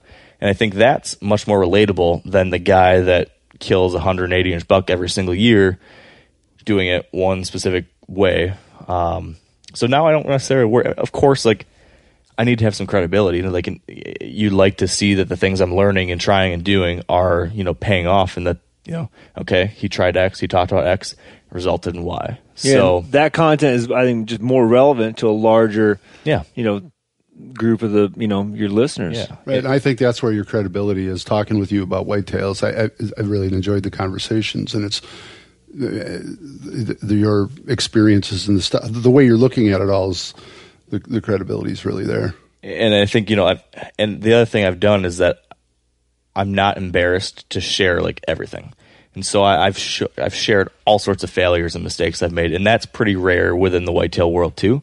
And so, like one someone at one point said, like, "Oh, I just love your stuff," and he's like, "And I think it's because you've cornered the market on failure. like, you've done a re- you've done a great job of sharing all the mistakes you made." So, but you know what? We all make mistakes. We all fail sometimes. It's just most people don't want to talk about it, and I'm I'm okay putting it out there and um, hopefully getting better as we go along every Some year. people have the idea that other people don't want to hear about the failures. I probably get more feedback when I like, you know, yeah, when something bad happens or I screw something up, like you, more emails and messages and stuff like, oh, that happened to me too, or I had this same issue, but I, I thought I was the only one, or I, didn't, I never like talked about how to deal with it, you know, and so we've wa- worked through all sorts of different challenges that we all experience, but very rarely do you get to follow along with with someone else on that experience. And you could do everything right, hunting, especially with whitetails. You can do everything right, and for whatever reason, that deer turns and goes oh, away, yeah. and all of that. And it's like you sit there and go, well, "What did I do wrong?" They are wild animals. Yeah. Looking for the perfect gift to celebrate the moms in your life? Aura Frames are beautiful Wi Fi connected digital picture frames that allow you to share and display unlimited photos. These things are super cool as a gift especially if you got mom, aunt, grandma, whoever, and you want to like keep them up to speed on what the family's up to. Okay, it's easy to upload and share photos via the Aura app, and if you're giving an Aura as a gift, you can even personalize the frame with pre-loaded photos and memories. Named the best digital picture frame by Wirecutter and selected as one of Oprah's favorite things, Aura frames are guaranteed to bring joy to moms of all ages. You can share photos to the frame instantly from anywhere, meaning you share videos, photos from any device, and they will instantly appear on the frame, wherever it is in the world. There's no memory card required. Right now, Aura has a great deal for Mother's Day. Listeners can save on the perfect gift by visiting auraframes.com to get $30 off plus free shipping on their best selling frame. That's A U R A frames.com. Use code meat eater at checkout to save. Terms and conditions apply. I want to tell you about an American made success story and Black Buffalo's award winning nicotine pouches. Black Buffalo was built by dippers with decades of smokeless tobacco use. Black Buffalo is all about the history and tradition of dip, but they understand the convenience and discretion modern day consumers are looking for. Black Buffalo's nicotine pouches give you the versatility to consume discreetly, but keep the ritual with flavors dippers love mint, straight, and wintergreen, all proudly made right here in the USA. Tell them, Chili. The reason I like Black Buffalo pouches is one, they're very discreet. And what I mean by that is I can throw one in and almost forget it's there. And I prefer the mint pouches. So if you're 21 or older, consume nicotine or tobacco, and want to join the Black Buffalo herd, head over to blackbuffalo.com to learn more. You can order nicotine pouches online. They ship directly to most states, or check out their store locator to purchase pouches at thousands of retail locations around the country. Black Buffalo Tobacco Alternative, bold flavor, full pouches. Warning this product contains nicotine. Nicotine is an addictive chemical. Black Buffalo products are intended for adults age 21 and older who are consumers of nicotine or tobacco. Man, I'm just coming back uh, not too long ago from youth turkey season in Wisconsin. Now, last year at youth turkey season, it rained and snowed the whole time. This year at youth turkey season, it was in the 70s and even up to 80. So me and my kids are pouring it to it. And I, after a while, I realized they didn't drink anything all day, and they haven't drank anything all day. Well, that's why it's important to get hydrated and have something you're going to like to help you encourage you to get hydrated. Doesn't matter. Outdoor events, turkey hunting, playing sports, beach days, mountain adventures. Summer requires extraordinary hydration that's built for everyday dehydrating moments. With three times the electrolytes of the leading sports drink, plus eight vitamins and nutrients in a single stick, it's clear why Liquid IV is the number one powdered hydration brand in America. Tear, pour, live more. One stick plus 16 ounces of water hydrates better than water alone. I'll say that again hydrates better than water alone. Turn your ordinary water into extraordinary hydration with Liquid IV. Get 20% off your first order of Liquid IV when you go to liquidiv.com and you use code MeatEater at checkout. That's 20% off your first order when you shop Better Hydration today using promo code MeatEater at liquidiv.com. I think people who are trying to establish some notoriety or establish some claim in hunting in order to feed a career, like a media type career in hunting. Uh, you hear of so many examples, like there's a couple every year that come up of where they wind up crossing some pretty serious legal and ethical lines Yeah, in order to achieve it. for sure. How much do you know the story about the guy we were talking about the other day from Michigan? The guy from Michigan, oh Rompola. Yeah. How well do you know it? I couldn't give you all the details. I mean, as Give, much give, as it, give a sketch of it, though. the super high level story was back in the 90s. This guy um, killed this gigantic buck up in northern Michigan. It was just incredibly wide, like 30 inches wide or 26 In a place where wide. bucks don't get big. In place, yeah, in a place where you just would not see a buck like that. And it was at the time, I, I don't remember if it was the biggest buck killed in the state at the time or they believed it was, but it, I got a lot of notoriety. I was telling you guys, I remember, I don't know how, I, how old I was, eight or 10 or something like that at the time. But I, even at that age, saw this picture in the newspaper and cut out the picture of this buck in the newspaper, and put it up on my this. little board. Everybody saw. It. I remember because Yeah. my dad was a scorer. My dad scored for uh, Pope and Young. He was re- he's like a certified scorer for Pope and Young, Boone and Crockett, MUCC, all that shit. So bucks flooded into our house Yep. to be scored. And I remember like just the buzz, Yeah, it was a the big deal. round Paula buck, Yeah. or whatever the hell it was called. and it's an impressive looking deer. I mean, even still today, when you see the pictures, whoa. But eventually, it came out that this was actually not a free ranging deer. This is possibly had been raised in a pen or different, you know, um, questionable activities had been uh, involved with the with the killing of that deer. So it wasn't legit. It was proved, you know, he didn't wasn't able to enter it officially in the record books, and he was kind of ostracized because of that, you know, for good reason. Um, some people still today say he that he was actually a really good legit hunter and he'd killed many bucks in legitimate fashion. Um, but for whatever reason, whether it be ego or a, a desire for notoriety or something, to your point, he crossed that line in a significant way. And it's like there are. I mean, we could if we sat around, we could generate a list as long as your arm, man. Of dozens of cases where that happens. Oh yeah, Like, what is the? Do you understand the pressure? Like, have you ever been like, man, um, wired to hunt would get a would get a shot to the arm if if I just could, or are you immune to it? I'm immune to it because that's just like not me. Like that's not my thing. Um, but I, like I said, I did feel that pressure. Like I, I should be killing like mature bucks. Like you need to st- you need to have some kind of credibility. Yeah. Um, but I've never been like the type that's trying like oh I have to kill a 180 inch or 190 inch buck or something. I'm not trying to be on the cover of a magazine or something with that. I just want to do something I love, share what I'm learning, and help people. Hopefully, so I've never been in a position where I thought like that was going to skyrocket. I'm not doing TV or anything, um, but I know lots and lots of people that are, and and I think it comes down to like your like the why behind it. And so I think for some people, the why behind wanting a TV show or wanting whatever it is because they want fame and fortune and attention, all that kind of stuff. Um, my why has just been different, and so I just haven't worried about that.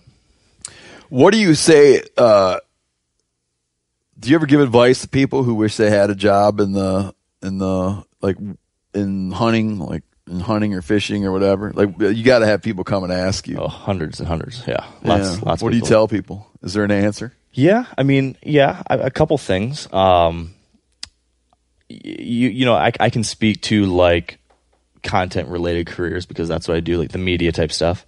Um, so I would say number one, like figure out what your what whatever medium or type of thing it is that you can do. Like either you have a natural skill set or experience in it or a passion for it. So are you going to write? Are you going to film? Are you going to photograph? Are you going to whatever it might be? Um, so what's like okay? Once you figure that out, and then number two, just do it. Like create stuff. Like get out there, have experiences, and put it out there. So for me, when I started a blog, a website, um, yeah, I I had no reason that people should have been reading what I had to say. I had no one knew who this Mark Kenyon guy was, um, but I just created. So I was just constantly writing, constantly producing content. And so, so my advice is number one, pick what you what you're passionate about, and what you want to do. Number two, do it, create it, and by doing it, you get better. Like you, you can fine tune that craft the more you do it. But if you sit around thinking, well, someday I'm going to be a photographer, but I want to wait till I've got the seven thousand dollar camera, and I'm going to wait until this thing and that thing. No, you just got to get out there with what you have, do it, fine tune your craft, and then share it. And if you do that enough, and you continue to grow and continue to get better, and by sharing that, I mean like whether it be through social media or networking in person, you establish relationships, connections. If you do all those things and if you get better at all those things, opportunities come about. So for me with my website, I just started writing every like when I decided I was going to do Wired to Hunt, I started the website and then every single day, without fail, I was working on it every single day. Like I, every day of the week, I had a new article. Weekends, I'd stay up, you know, late at night working on it. I work before the day job. I work on it after the day job. And I just was like, I'm going to keep doing it. And then I, I share it on forums. I connected with everybody I possibly could on Facebook and Twitter and eventually Instagram. No, any one of these single one things like was the reason why I was able to do what I'm doing now. But the relentless um, chipping away on all those different things, I think led to it. So those are the three things that I recommend to most people. Very high level.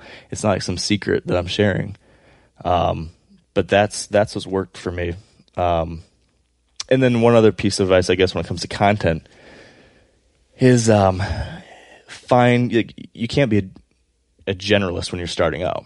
Is my my thought. So if you want to be a if you want to start a podcast or a website these days, if you start a general hunting podcast, it's hard to stand out because you can't necessarily create content that's perfect for the audience if you're just doing a little bit of this, a little bit of that. Yeah. What I my the way I thought about things early on was I want to be very niche because if I was very niche, I could say, okay, this is my audience. This is a very tight slice of people that are my audience. So it was super serious, passionate, relatively young people. And if I know who that audience is, if I'm very clear on who that audience is, it makes um, my work as a content creator very easy because I know exactly what's going to resonate with that audience. So then, because of that, I'm putting out stuff that just, oh man, that's exactly what I've always wanted to see because I'm creating content for like one guy or girl versus trying to create everything for everybody. So once you can do that, then you have an ability to connect, grow from there. And so since I've been able to grow from there, now I can expand and do different things and generalize a touch. But I think that that is a helpful um, process to go through early on. That's interesting, man. That that that part. The other shit's all pretty obvious, but uh, that's an interesting perspective on it. I don't know that I entirely agree with it, but I, but I like it. Fair enough. What I did you it. first start writing about then? I mean, obviously it was whitetails, but when you were saying I'm trying to connect specifically with a, a small group of people, what was the So yeah, when I started the website, I was like 21, and you know, I was you know at that point I was just switching to like trying to target mature bucks and stuff. So I was writing about my own experiences at that point. I was writing about things I read.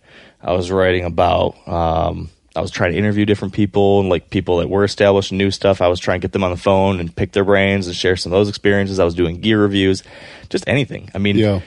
Like we were talking about earlier, I, I'm I was doing something whitetail related every day almost. Um, so it's But the niche was whitetail. That's Oh, as nichey as it got. sorry. Let me let me clarify. So yes, the niche was whitetail, and it was the 365 days a year whitetail guy. Uh-huh. And then again, it was everything was with a little bit of an angle towards that younger generation. So the things that my generation was interested in, and then also the way I was communicating those things. So I was communicating with YouTube and Facebook and Twitter and you know whatever it might be at the time, and then also different technologies and stuff we talked a lot about. So apps that help out with deer hunting, or you know trail cameras, or different things related to that. I mean, originally that wired to hunt idea in the very beginning was like the intersection of technology with hunting and all that. And it's it's kind of changed from there. But early on, those are the things I was tackling. So what's the what's the future of being a whitetail guy? The future of being Let me ask you this: What are the like uh, when you look at deer hunting, um, whitetail deer hunting? What's like? What's the what? Do, what do you, when you look into a crystal ball? What do you see?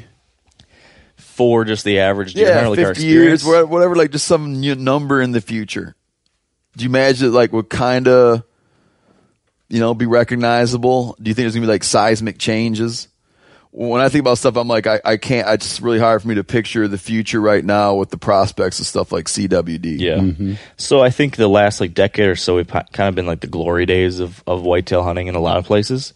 Um, you know, herds have grown tremendously since the 60s and 70s. Most places, average age of bucks has been rising tremendously as more and more people are letting young bucks grow. They're paying attention to things like herd dynamics. They're trying to improve habitat or, you know, think about conservation and, and kind of what they're doing. So all those things have been happening for, for a while. So we're in a generally good place Like reaping the benefits of those activities. generally reaping the benefits of that, those activities. So I think all those things, most people would recognize as a positive trend. I think, um, but to your point, there are concerning things like CWD, which is one of those deals that is such a long term issue. Like the impacts in the short term for most people right now, it's beyond like what they're looking at. Yeah, uh, when we say CWD, we're talking about chronic wasting, chronic wasting disease, and we did a a very exhaustive conversation with a CWD expert a few podcasts ago. So you can go find that if you want to catch up on what we're talking about. I don't want to recap it all now, Yeah. but yeah, it's like a disease, wildlife disease issue. Yeah. So those, those the issue though with that, and why I think a lot of people struggle with like looking at head on and wanting to do something about it is because it doesn't necessarily have like population level impacts right now that you can see and feel, um, versus something like EHD, which is uh, a disease, a virus, excuse me, that in one year you can lose 60% of your deer herd. And that's something like, holy crap, all right, uh, that you can feel that and like wrap your head around that. But with CWD, you might not necessarily see and feel that. But as I understand it, you know, over the course of decades, population level impacts do start showing up. So in Wyoming and Colorado, where CWD has been around for a long time, they are seeing that a significant proportion of bucks or, or deer in a herd are dying every year from CWD. So I think it's quite possible that 50 years from now, we will be seeing that in a lot of states. What I when I ask that question, that that's I like your perspective on it. But when I ask that question, when I look at it, what I'm seeing is the way the relationship people have with deer, um, the the the more social, kind of spiritual relationship that people have with deer would change if it winds up that we begin to look at deer as disease vectors. That would be a scary situation So if that happened. if it were to happen, like a thing that I really, the, the thing that I'm most afraid of, I'm not most afraid of of like like a disease like EHD. Let's say it's going to come carry away sixty or seventy percent of your deer herd. I mean that happens all the time. You recover from it. Like it's a it's a pretty like a natural part of our system that happens. It's like you get these like too many deer, disease comes in, it wipes them out, they recover, you get back up and running in a few years, things go on.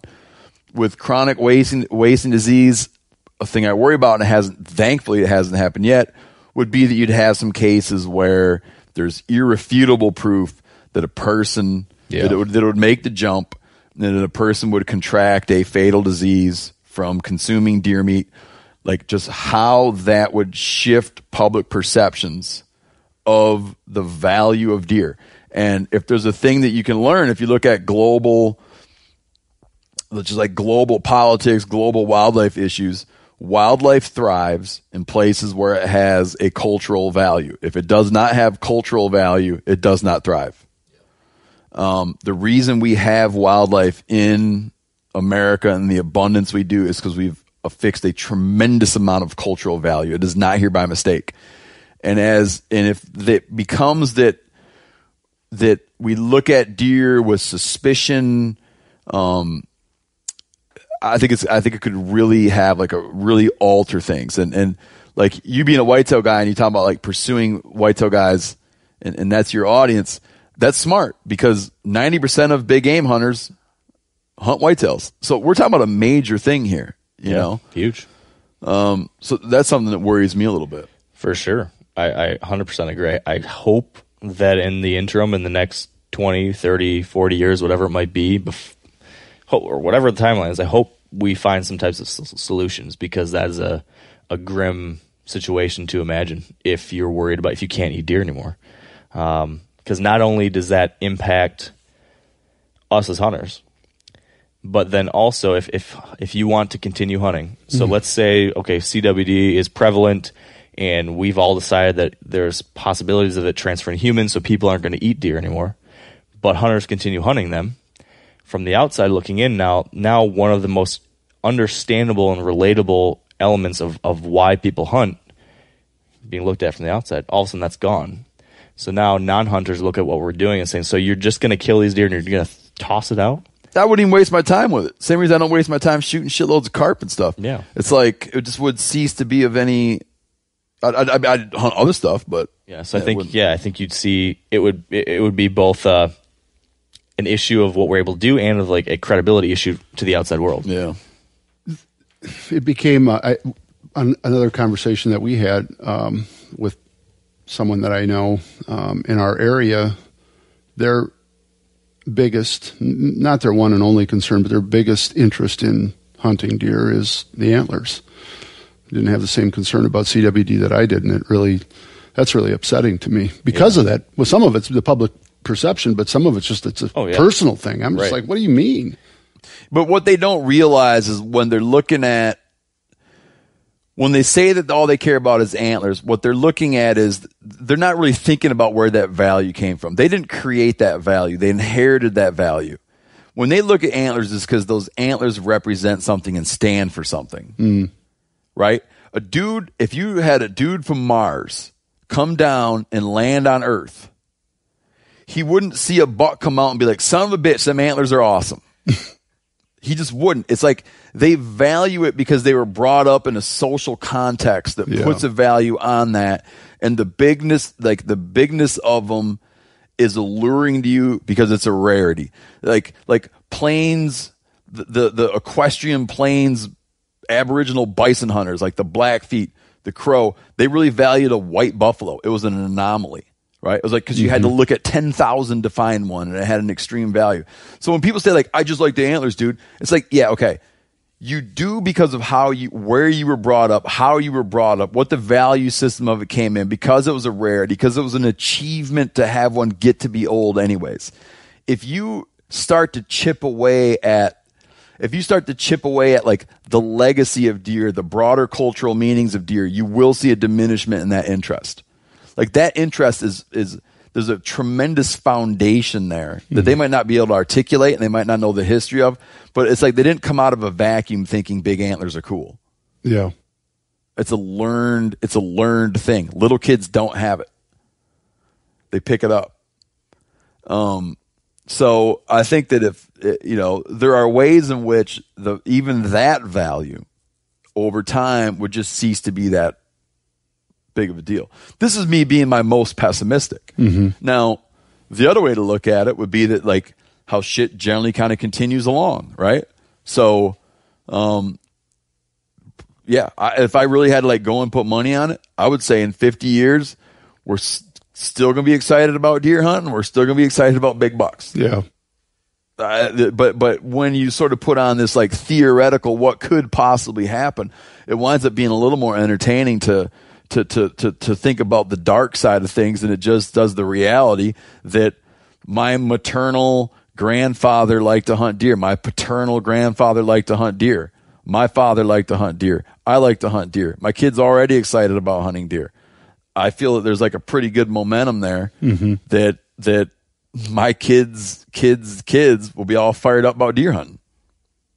So I don't mean to sound like a big old naysayer. Yeah. No, I think as long as we as hunters do our part in making sure that's going to be possible in the future, making sure there's places to do it and healthy wildlife to, to pursue, I agree. It's probably what's going to happen. Yeah.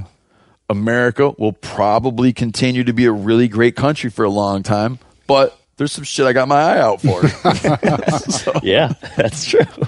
It's a couple things I'm watching. so yeah.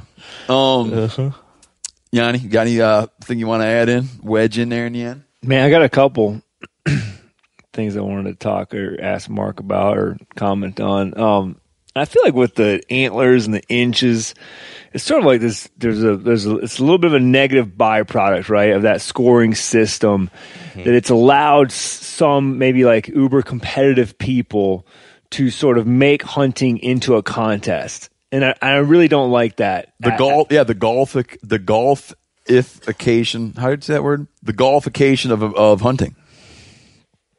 Yeah, where it's like it's just not. It's just like this personal experience journey. Like you were explaining good the other day, where hunting to you is just sort of like this lifelong thing that you're involved in, you know? And you know, I've mentioned this before. I have friends that have quit scoring animals because they realized how much it affected the way they felt about it. Like they would harvest this animal. It was a great trip. It was everything was awesome about it. And they got home, put the tape on it, and it changed it somehow. And that's like that's like it's a it's a bad byproduct, you Yeah. know. Like it started with I think such good intentions, you know. And I just want to be clear, again, to like the Martian or the outsider looking in, when we talk about Martian. yeah, when we talk about like seeing the 140 inch deer, yes, we're using that as an, another efficient way to talk about what we know is a great big buck. Um, but it's um, it, it's again because it is that rarity and anomaly. It's like going to see a you know 500 foot waterfall somewhere, or seeing like the triple rainbow. or a bearded lady. Yeah. I get An interesting It could example. be but that. Yeah, sure. but I 100% agree with you, honest. Yeah, but it's just like it, it, it's not a contest, and I, and I feel like yeah, we need to just you know monitor ourselves on that, and uh, yeah, always remember that there's more to that. But my question to you, Mark, was you talked a lot about um, like picking your times to hunt, not hunting certain properties a lot. Right. We talked about this the other day. Yeah, and you mentioned it, I think, in the last hour as well, right? Like you're just like real selective, you know, about when you're going to go hunt this buck, and it might only be three or four days in a season, right? So does that limit your hunting to the point where? Because I'm kind of like listening, I'm like, man, I, I'd want to get out and hunt more, or do you have Right. other properties where you're still getting? You're like, I'm I'm not lacking hunting time because I'm sitting there waiting for the time to strike. Yeah. So the way I do Mark, it, I, can I interrupt you real quick because I'm feeling awful about something. Yeah. You know, people used to pay to see bearded ladies in old circuses. it was a joke. I was making a joke about how people used to pay money in the old Barnum and Bailey days. Like you'd pay money to go see a bearded lady. Oh, I didn't know that. I had heard I had heard of that. Yeah. I've not The seen freak show. It was like a part of the circus. Yeah. So, anyways, anyways, to your question. because I know that that could potentially feel a little out of left field, Right. but it was, I was making an old circus joke. It, it, it just didn't land. I don't know if it landed quite right, but so to Yanni's question, um, so yes, it would be the latter. So I have I try to have as many different places that I can hunt as possible, so I can spread that hunting pressure across a number of different areas. So in this case with this buck, I know there's certain times of the year based on my analysis over the years that he's more vulnerable. So I'll be looking for certain uh, factors such as temperature and wind direction, et cetera, et cetera. If those things look right, the first couple days of the season, that's one of my best opportunities for a shot at him. So I'm gonna hunt the first day or two of the season if the conditions are right. After that, I'm gonna stay out because he just does not move in daylight on the property I can hunt from like the from the first week of October through around like the 23rd, 24th. Um, for whatever reason, he he's a little more careful during that time frame. And lots of times, what people have found and what I've seen too is that deer have relatively consistent annual patterns. So where you can see that a buck is going to be using a certain area, or he becomes more daylight active in a certain area year after year around the same general time frame. So this buck around the 24th, 25th, 26th, he all of a sudden a light switch for him in particular switches. So I had a shot at him on the 24th in 2015 and I had a shot at him on the 25th in 2016 in the exact same place. And I started picking up more trail camera pictures of him in the exact same place at that same time frame. So for that like two and a half week period, I'll ha- I'll be hunting some public land. I'll be hunting in Ohio. I'll be hunting uh, my family's little property up in northern Michigan.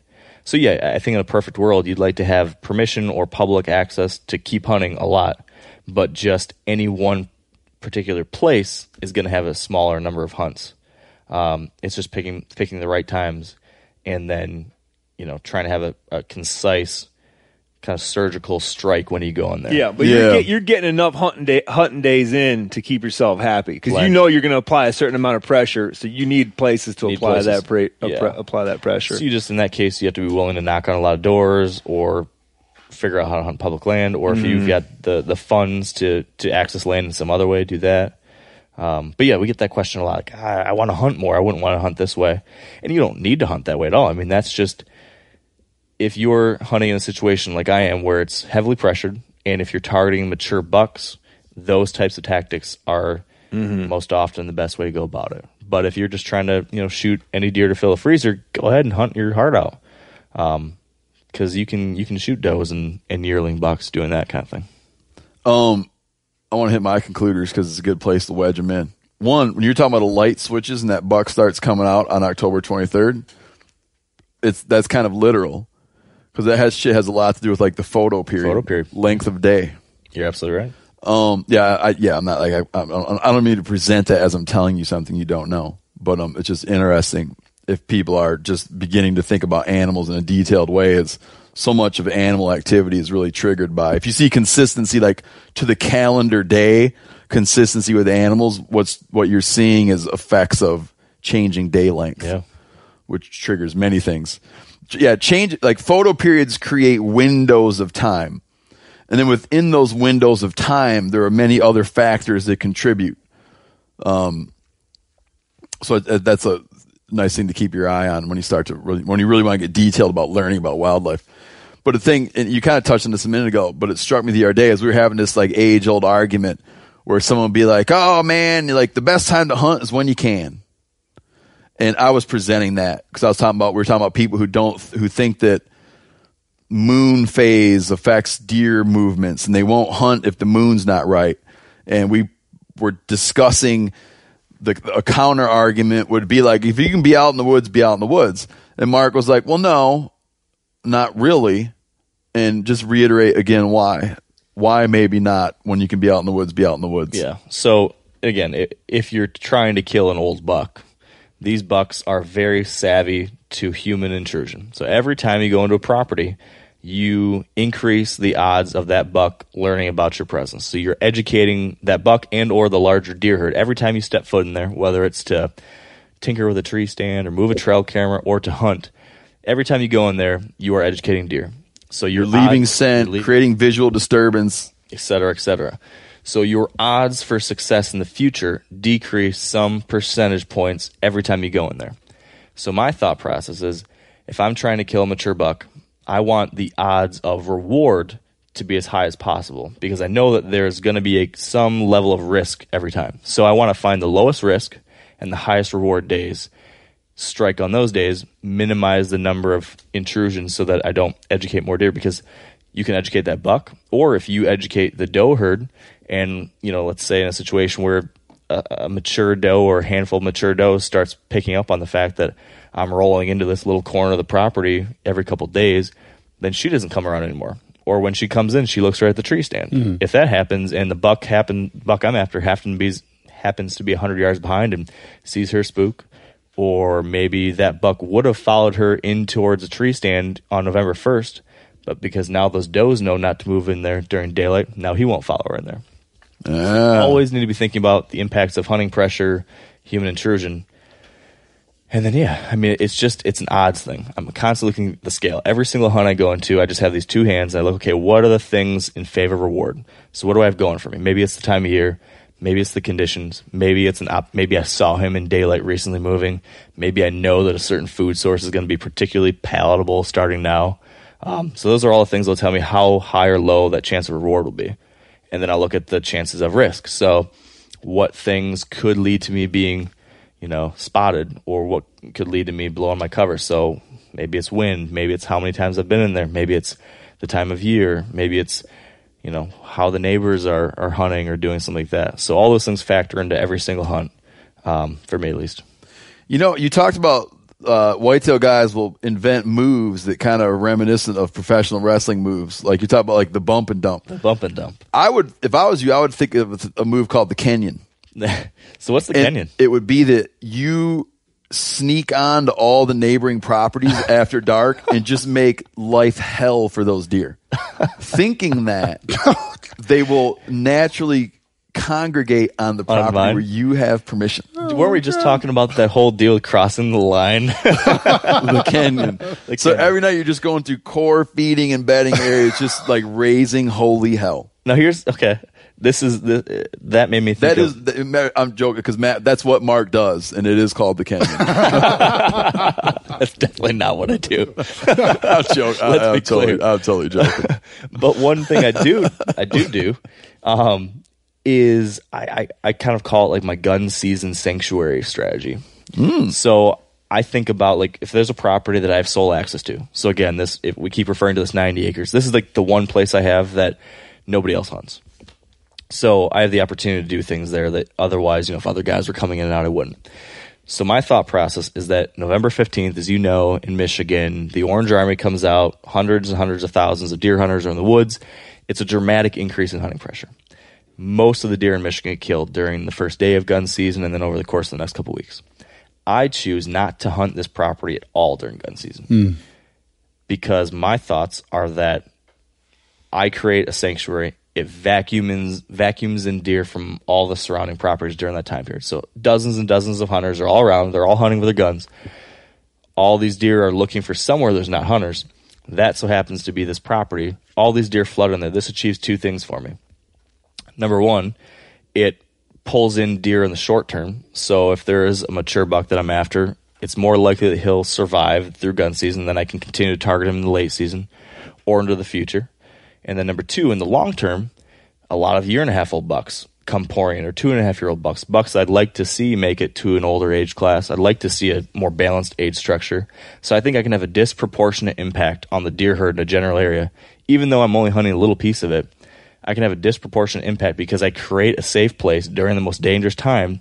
More deer can make it through, um, and I can't quantify the impact that's had, but anecdotally, I do believe it has made a positive impact. I've seen mature bucks that I don't think would have made it if I was in there mucking around all the time. Yeah, I would call that the crowdsourced Kenyon. Do you uh, Crowdsourced do you deal. monitor that property then during the gun season so that the guy next door, or the guy on Yeah. the other side, because a small property like that, dude just walks on the edge of a forty acre. You know, it's only uh you're only talking about something a quarter mile As we always wide joke about in a mile long. Wisconsin, you wait till the Packers are playing, and then go hunt the neighbor's land because you know damn sure he's not out in the woods. Yeah. So so yeah, I mean, there's always that risk, right? But I've tried to establish positive relationships with the neighbors, so I, I, I'm I'm trusting. Number two, I do have trail cameras all over the place that are monitoring edges and stuff, and I think I'm, I try to make that known. There's posted signs all around it that explicitly say that there are, you know, trail cameras monitoring this property. Even Really? Wow. um, so that if you if you were to come on there, you know, there's a good risk that um, you're gonna get spotted and prosecuted. So I try to manage that as best possible, and I'll even I try to I try to uh, I try to be nearby as often as Yeah, I can no, too. I- and um, I go through that. you got to make your presence known. Yeah, I throttle a guy in the bar every once in a while. Just just in case he's been on your land. Well, Doug just walks in randomly, beats up a guy, and announces to everyone that he has a picture of him on his property. I don't I don't disbelieve that because today we walk into a restaurant and Doug's afraid to sit down with his back towards the group because he's worried someone might come up and clock him. Yeah, he's got the gunfighter syndrome. Doug, you got any concluders? Uh, yes, but one of them would we would go on for a long time. So I, I guess Skip I'll skip that one. skip that one. Well, but it is something I'd like to talk to you about in the future, and that is about how you gain access to properties. Mm, yeah, Ooh, that a would big be one. good. I got a lot to say. A lot to say about Yeah, that. yeah. I've got a lot to share on And that what the- Man, I want to do a whole episode called Permissions. Will you come back on for that? Absolutely, I'd Yeah, love to talk about I, it. I think that's really, uh, you know, and of course on my place, if you're a famous guy, you get to come and hunt. You know, uh, Fiddler on the Roof, that song Traditions? Yeah. Traditions. We'll do Permissions. Um, so, uh, okay. I never knew how much you guys sing either. That was something I learned on this trip. oh, dude, we sing a lot, man. especially when we all know the song. right? Oh, man. Um, so yeah, so that's something for another time. Uh, y- you know, the, I guess the other thing that I would say is that the most uh, interesting part and, and and enjoyable part of all this uh, for me is, um, and I know why you two guys are getting along so well, and, and Yanni too, with is that there's um, the the passion that you have for um, what it is that you do. Uh, I mean, you, it's almost as if you came to this um, in, in in both of your uh, where you know where you're making your living because first you were passionate about hunting and animals and Yeah. and conservation and all of that, and then the rest of it followed. As sure. opposed to, I'm gonna I'm gonna be a TV guy or I'm gonna be a, a podcast guy or whatever, and so then go, what am I gonna do it about? yeah, Um, and I just don't think that you can create that authenticity without that passion and sincerity. And I think that's really, um, I think that's really important and, and uh, the thing that, that ties it all together. I learned that, yeah. I learned that in 10th grade from my teacher, Robert Heaton, who said what many writing teachers say and others should say is um, write what you know. Yeah. Well, that's cool. I mean, it's it's it's and, And, it's wonderful said, to be good, around. because I don't know about Shakespeare. so that, Was that ex- Shakespeare So that excuses me from that assignment. um, yeah, I already did my concluder. You good on yours, Doug? I'm good too. That Man. was a good one. I liked it. Yeah, thanks. Um, and I do like your suggestion for the way ass bigger one. Well, just you know, Permissions. yeah. Um, Mark, concluders. You got your wedding ring off. yeah. I fiddle with this thing a lot. Slowly, he lost his shoes. Now he lost his wedding ring. Hope your wife's not listening. Yeah, watch out. We're laying in bed. Um, so you, just real quick, One you're foot like, on the floor. You're like a ring fiddler. oh, I'm a ring fiddler, big time. I've I've lost it in like car seat cushion or like you know down in the cracks and stuff many times. I would be, but my fingers have changed. They've become more powerful to where I can't get mine off. I'll tell you a story though. Um, even though it's your turn for a concluder. When I was a kid, we were butchering a snapping turtle, and my old man somehow in the process lost his wedding ring. And my mother was devastated. He was all upset and searched and searched. And eventually he got to where he remembered that he had rinsed all the turtle meat in this big tub and then pulled the turtle meat out and then later took the tub and had dumped it in the garden just to like water and went out and was looking around the garden and found the wedding ring Wow. where he dumped the after like running it through in his head like what could have possibly happened to that ring and eventually occurred to him and there it was in the How garden long was that time frame? i don't remember i was little We found a few in gut piles. we, would be back at camp, and the guy would, you know, all of a sudden go, "Oh, oh no!" A few? Yeah, twice it happened that I can remember. so you go back and it's in the gut Yeah, pile. we go back and you know because it gets that bloods can be slick, you know, and if you don't have those, you know, ever powerful fingers that continue to grow, and you know, My father Slide lost right his off. delivering baby pigs.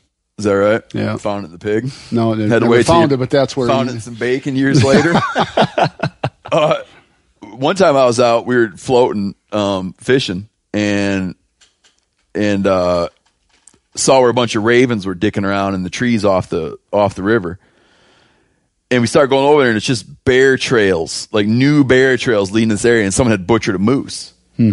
and so it's an area the size of this hotel room that's just matted down grass. You know, and they're just in there really heavy, like feeding on it. The carcass is totally gone.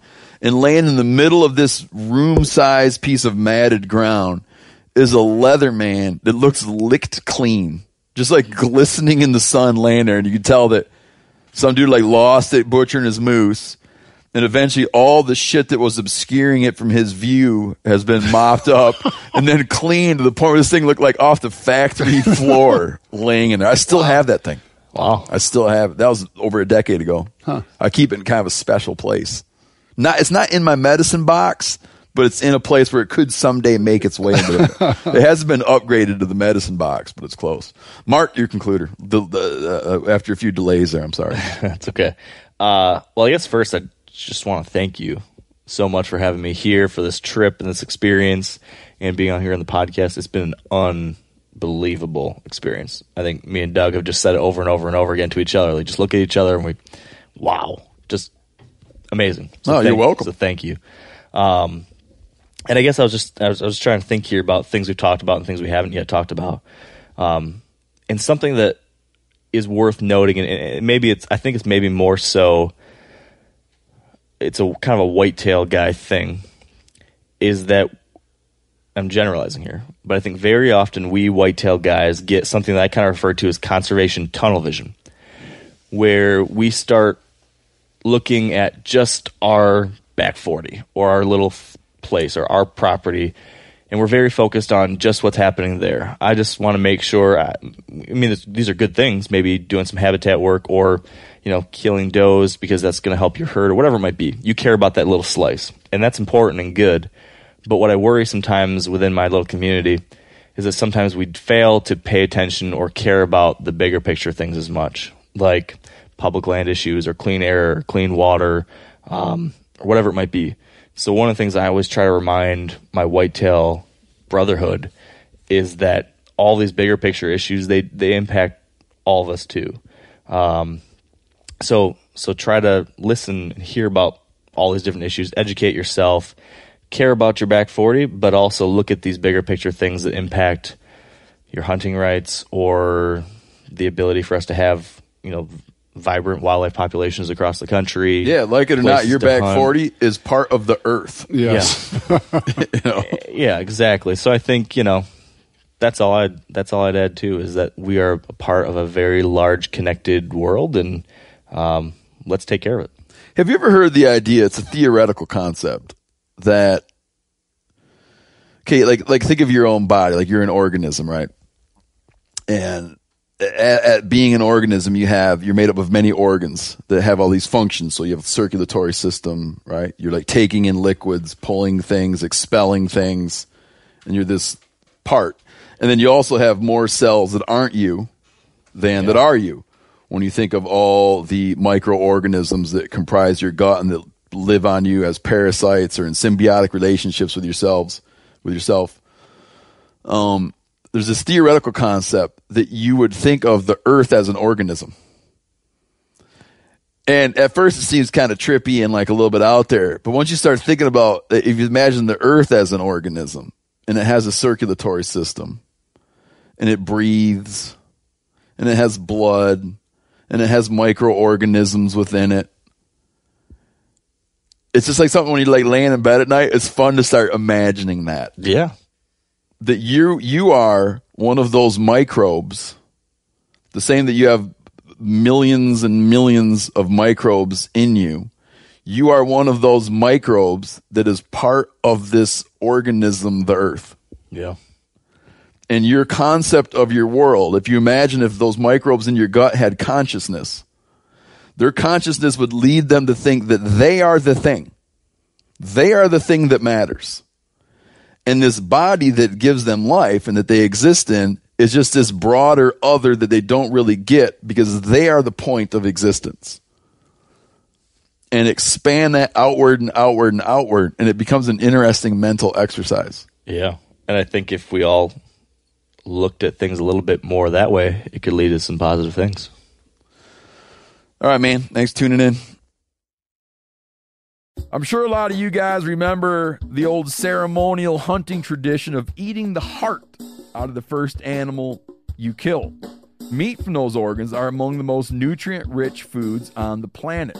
You can get those same benefits your ancestors craved via convenient daily capsules from Heart and Soil. Find out more at heartandsoil.co. And remember, use code MeatEater for 10% off your purchase. Telling you what, Decked is a game changer. Decked has completely changed how I load, organize my truck. All my stuff that I want is always in there, out of my way, and secure. It's perfect. If you own a pickup truck that you use, you know, like a truck, the decked drawer system gives you weatherproof storage for all your gear. You can lock it up too. You keep your tools and gear organized, job site or out in the field. Go to deck.com slash meat eater to receive free shipping. Go to decked.com slash meat eater. Get yourself some free shipping.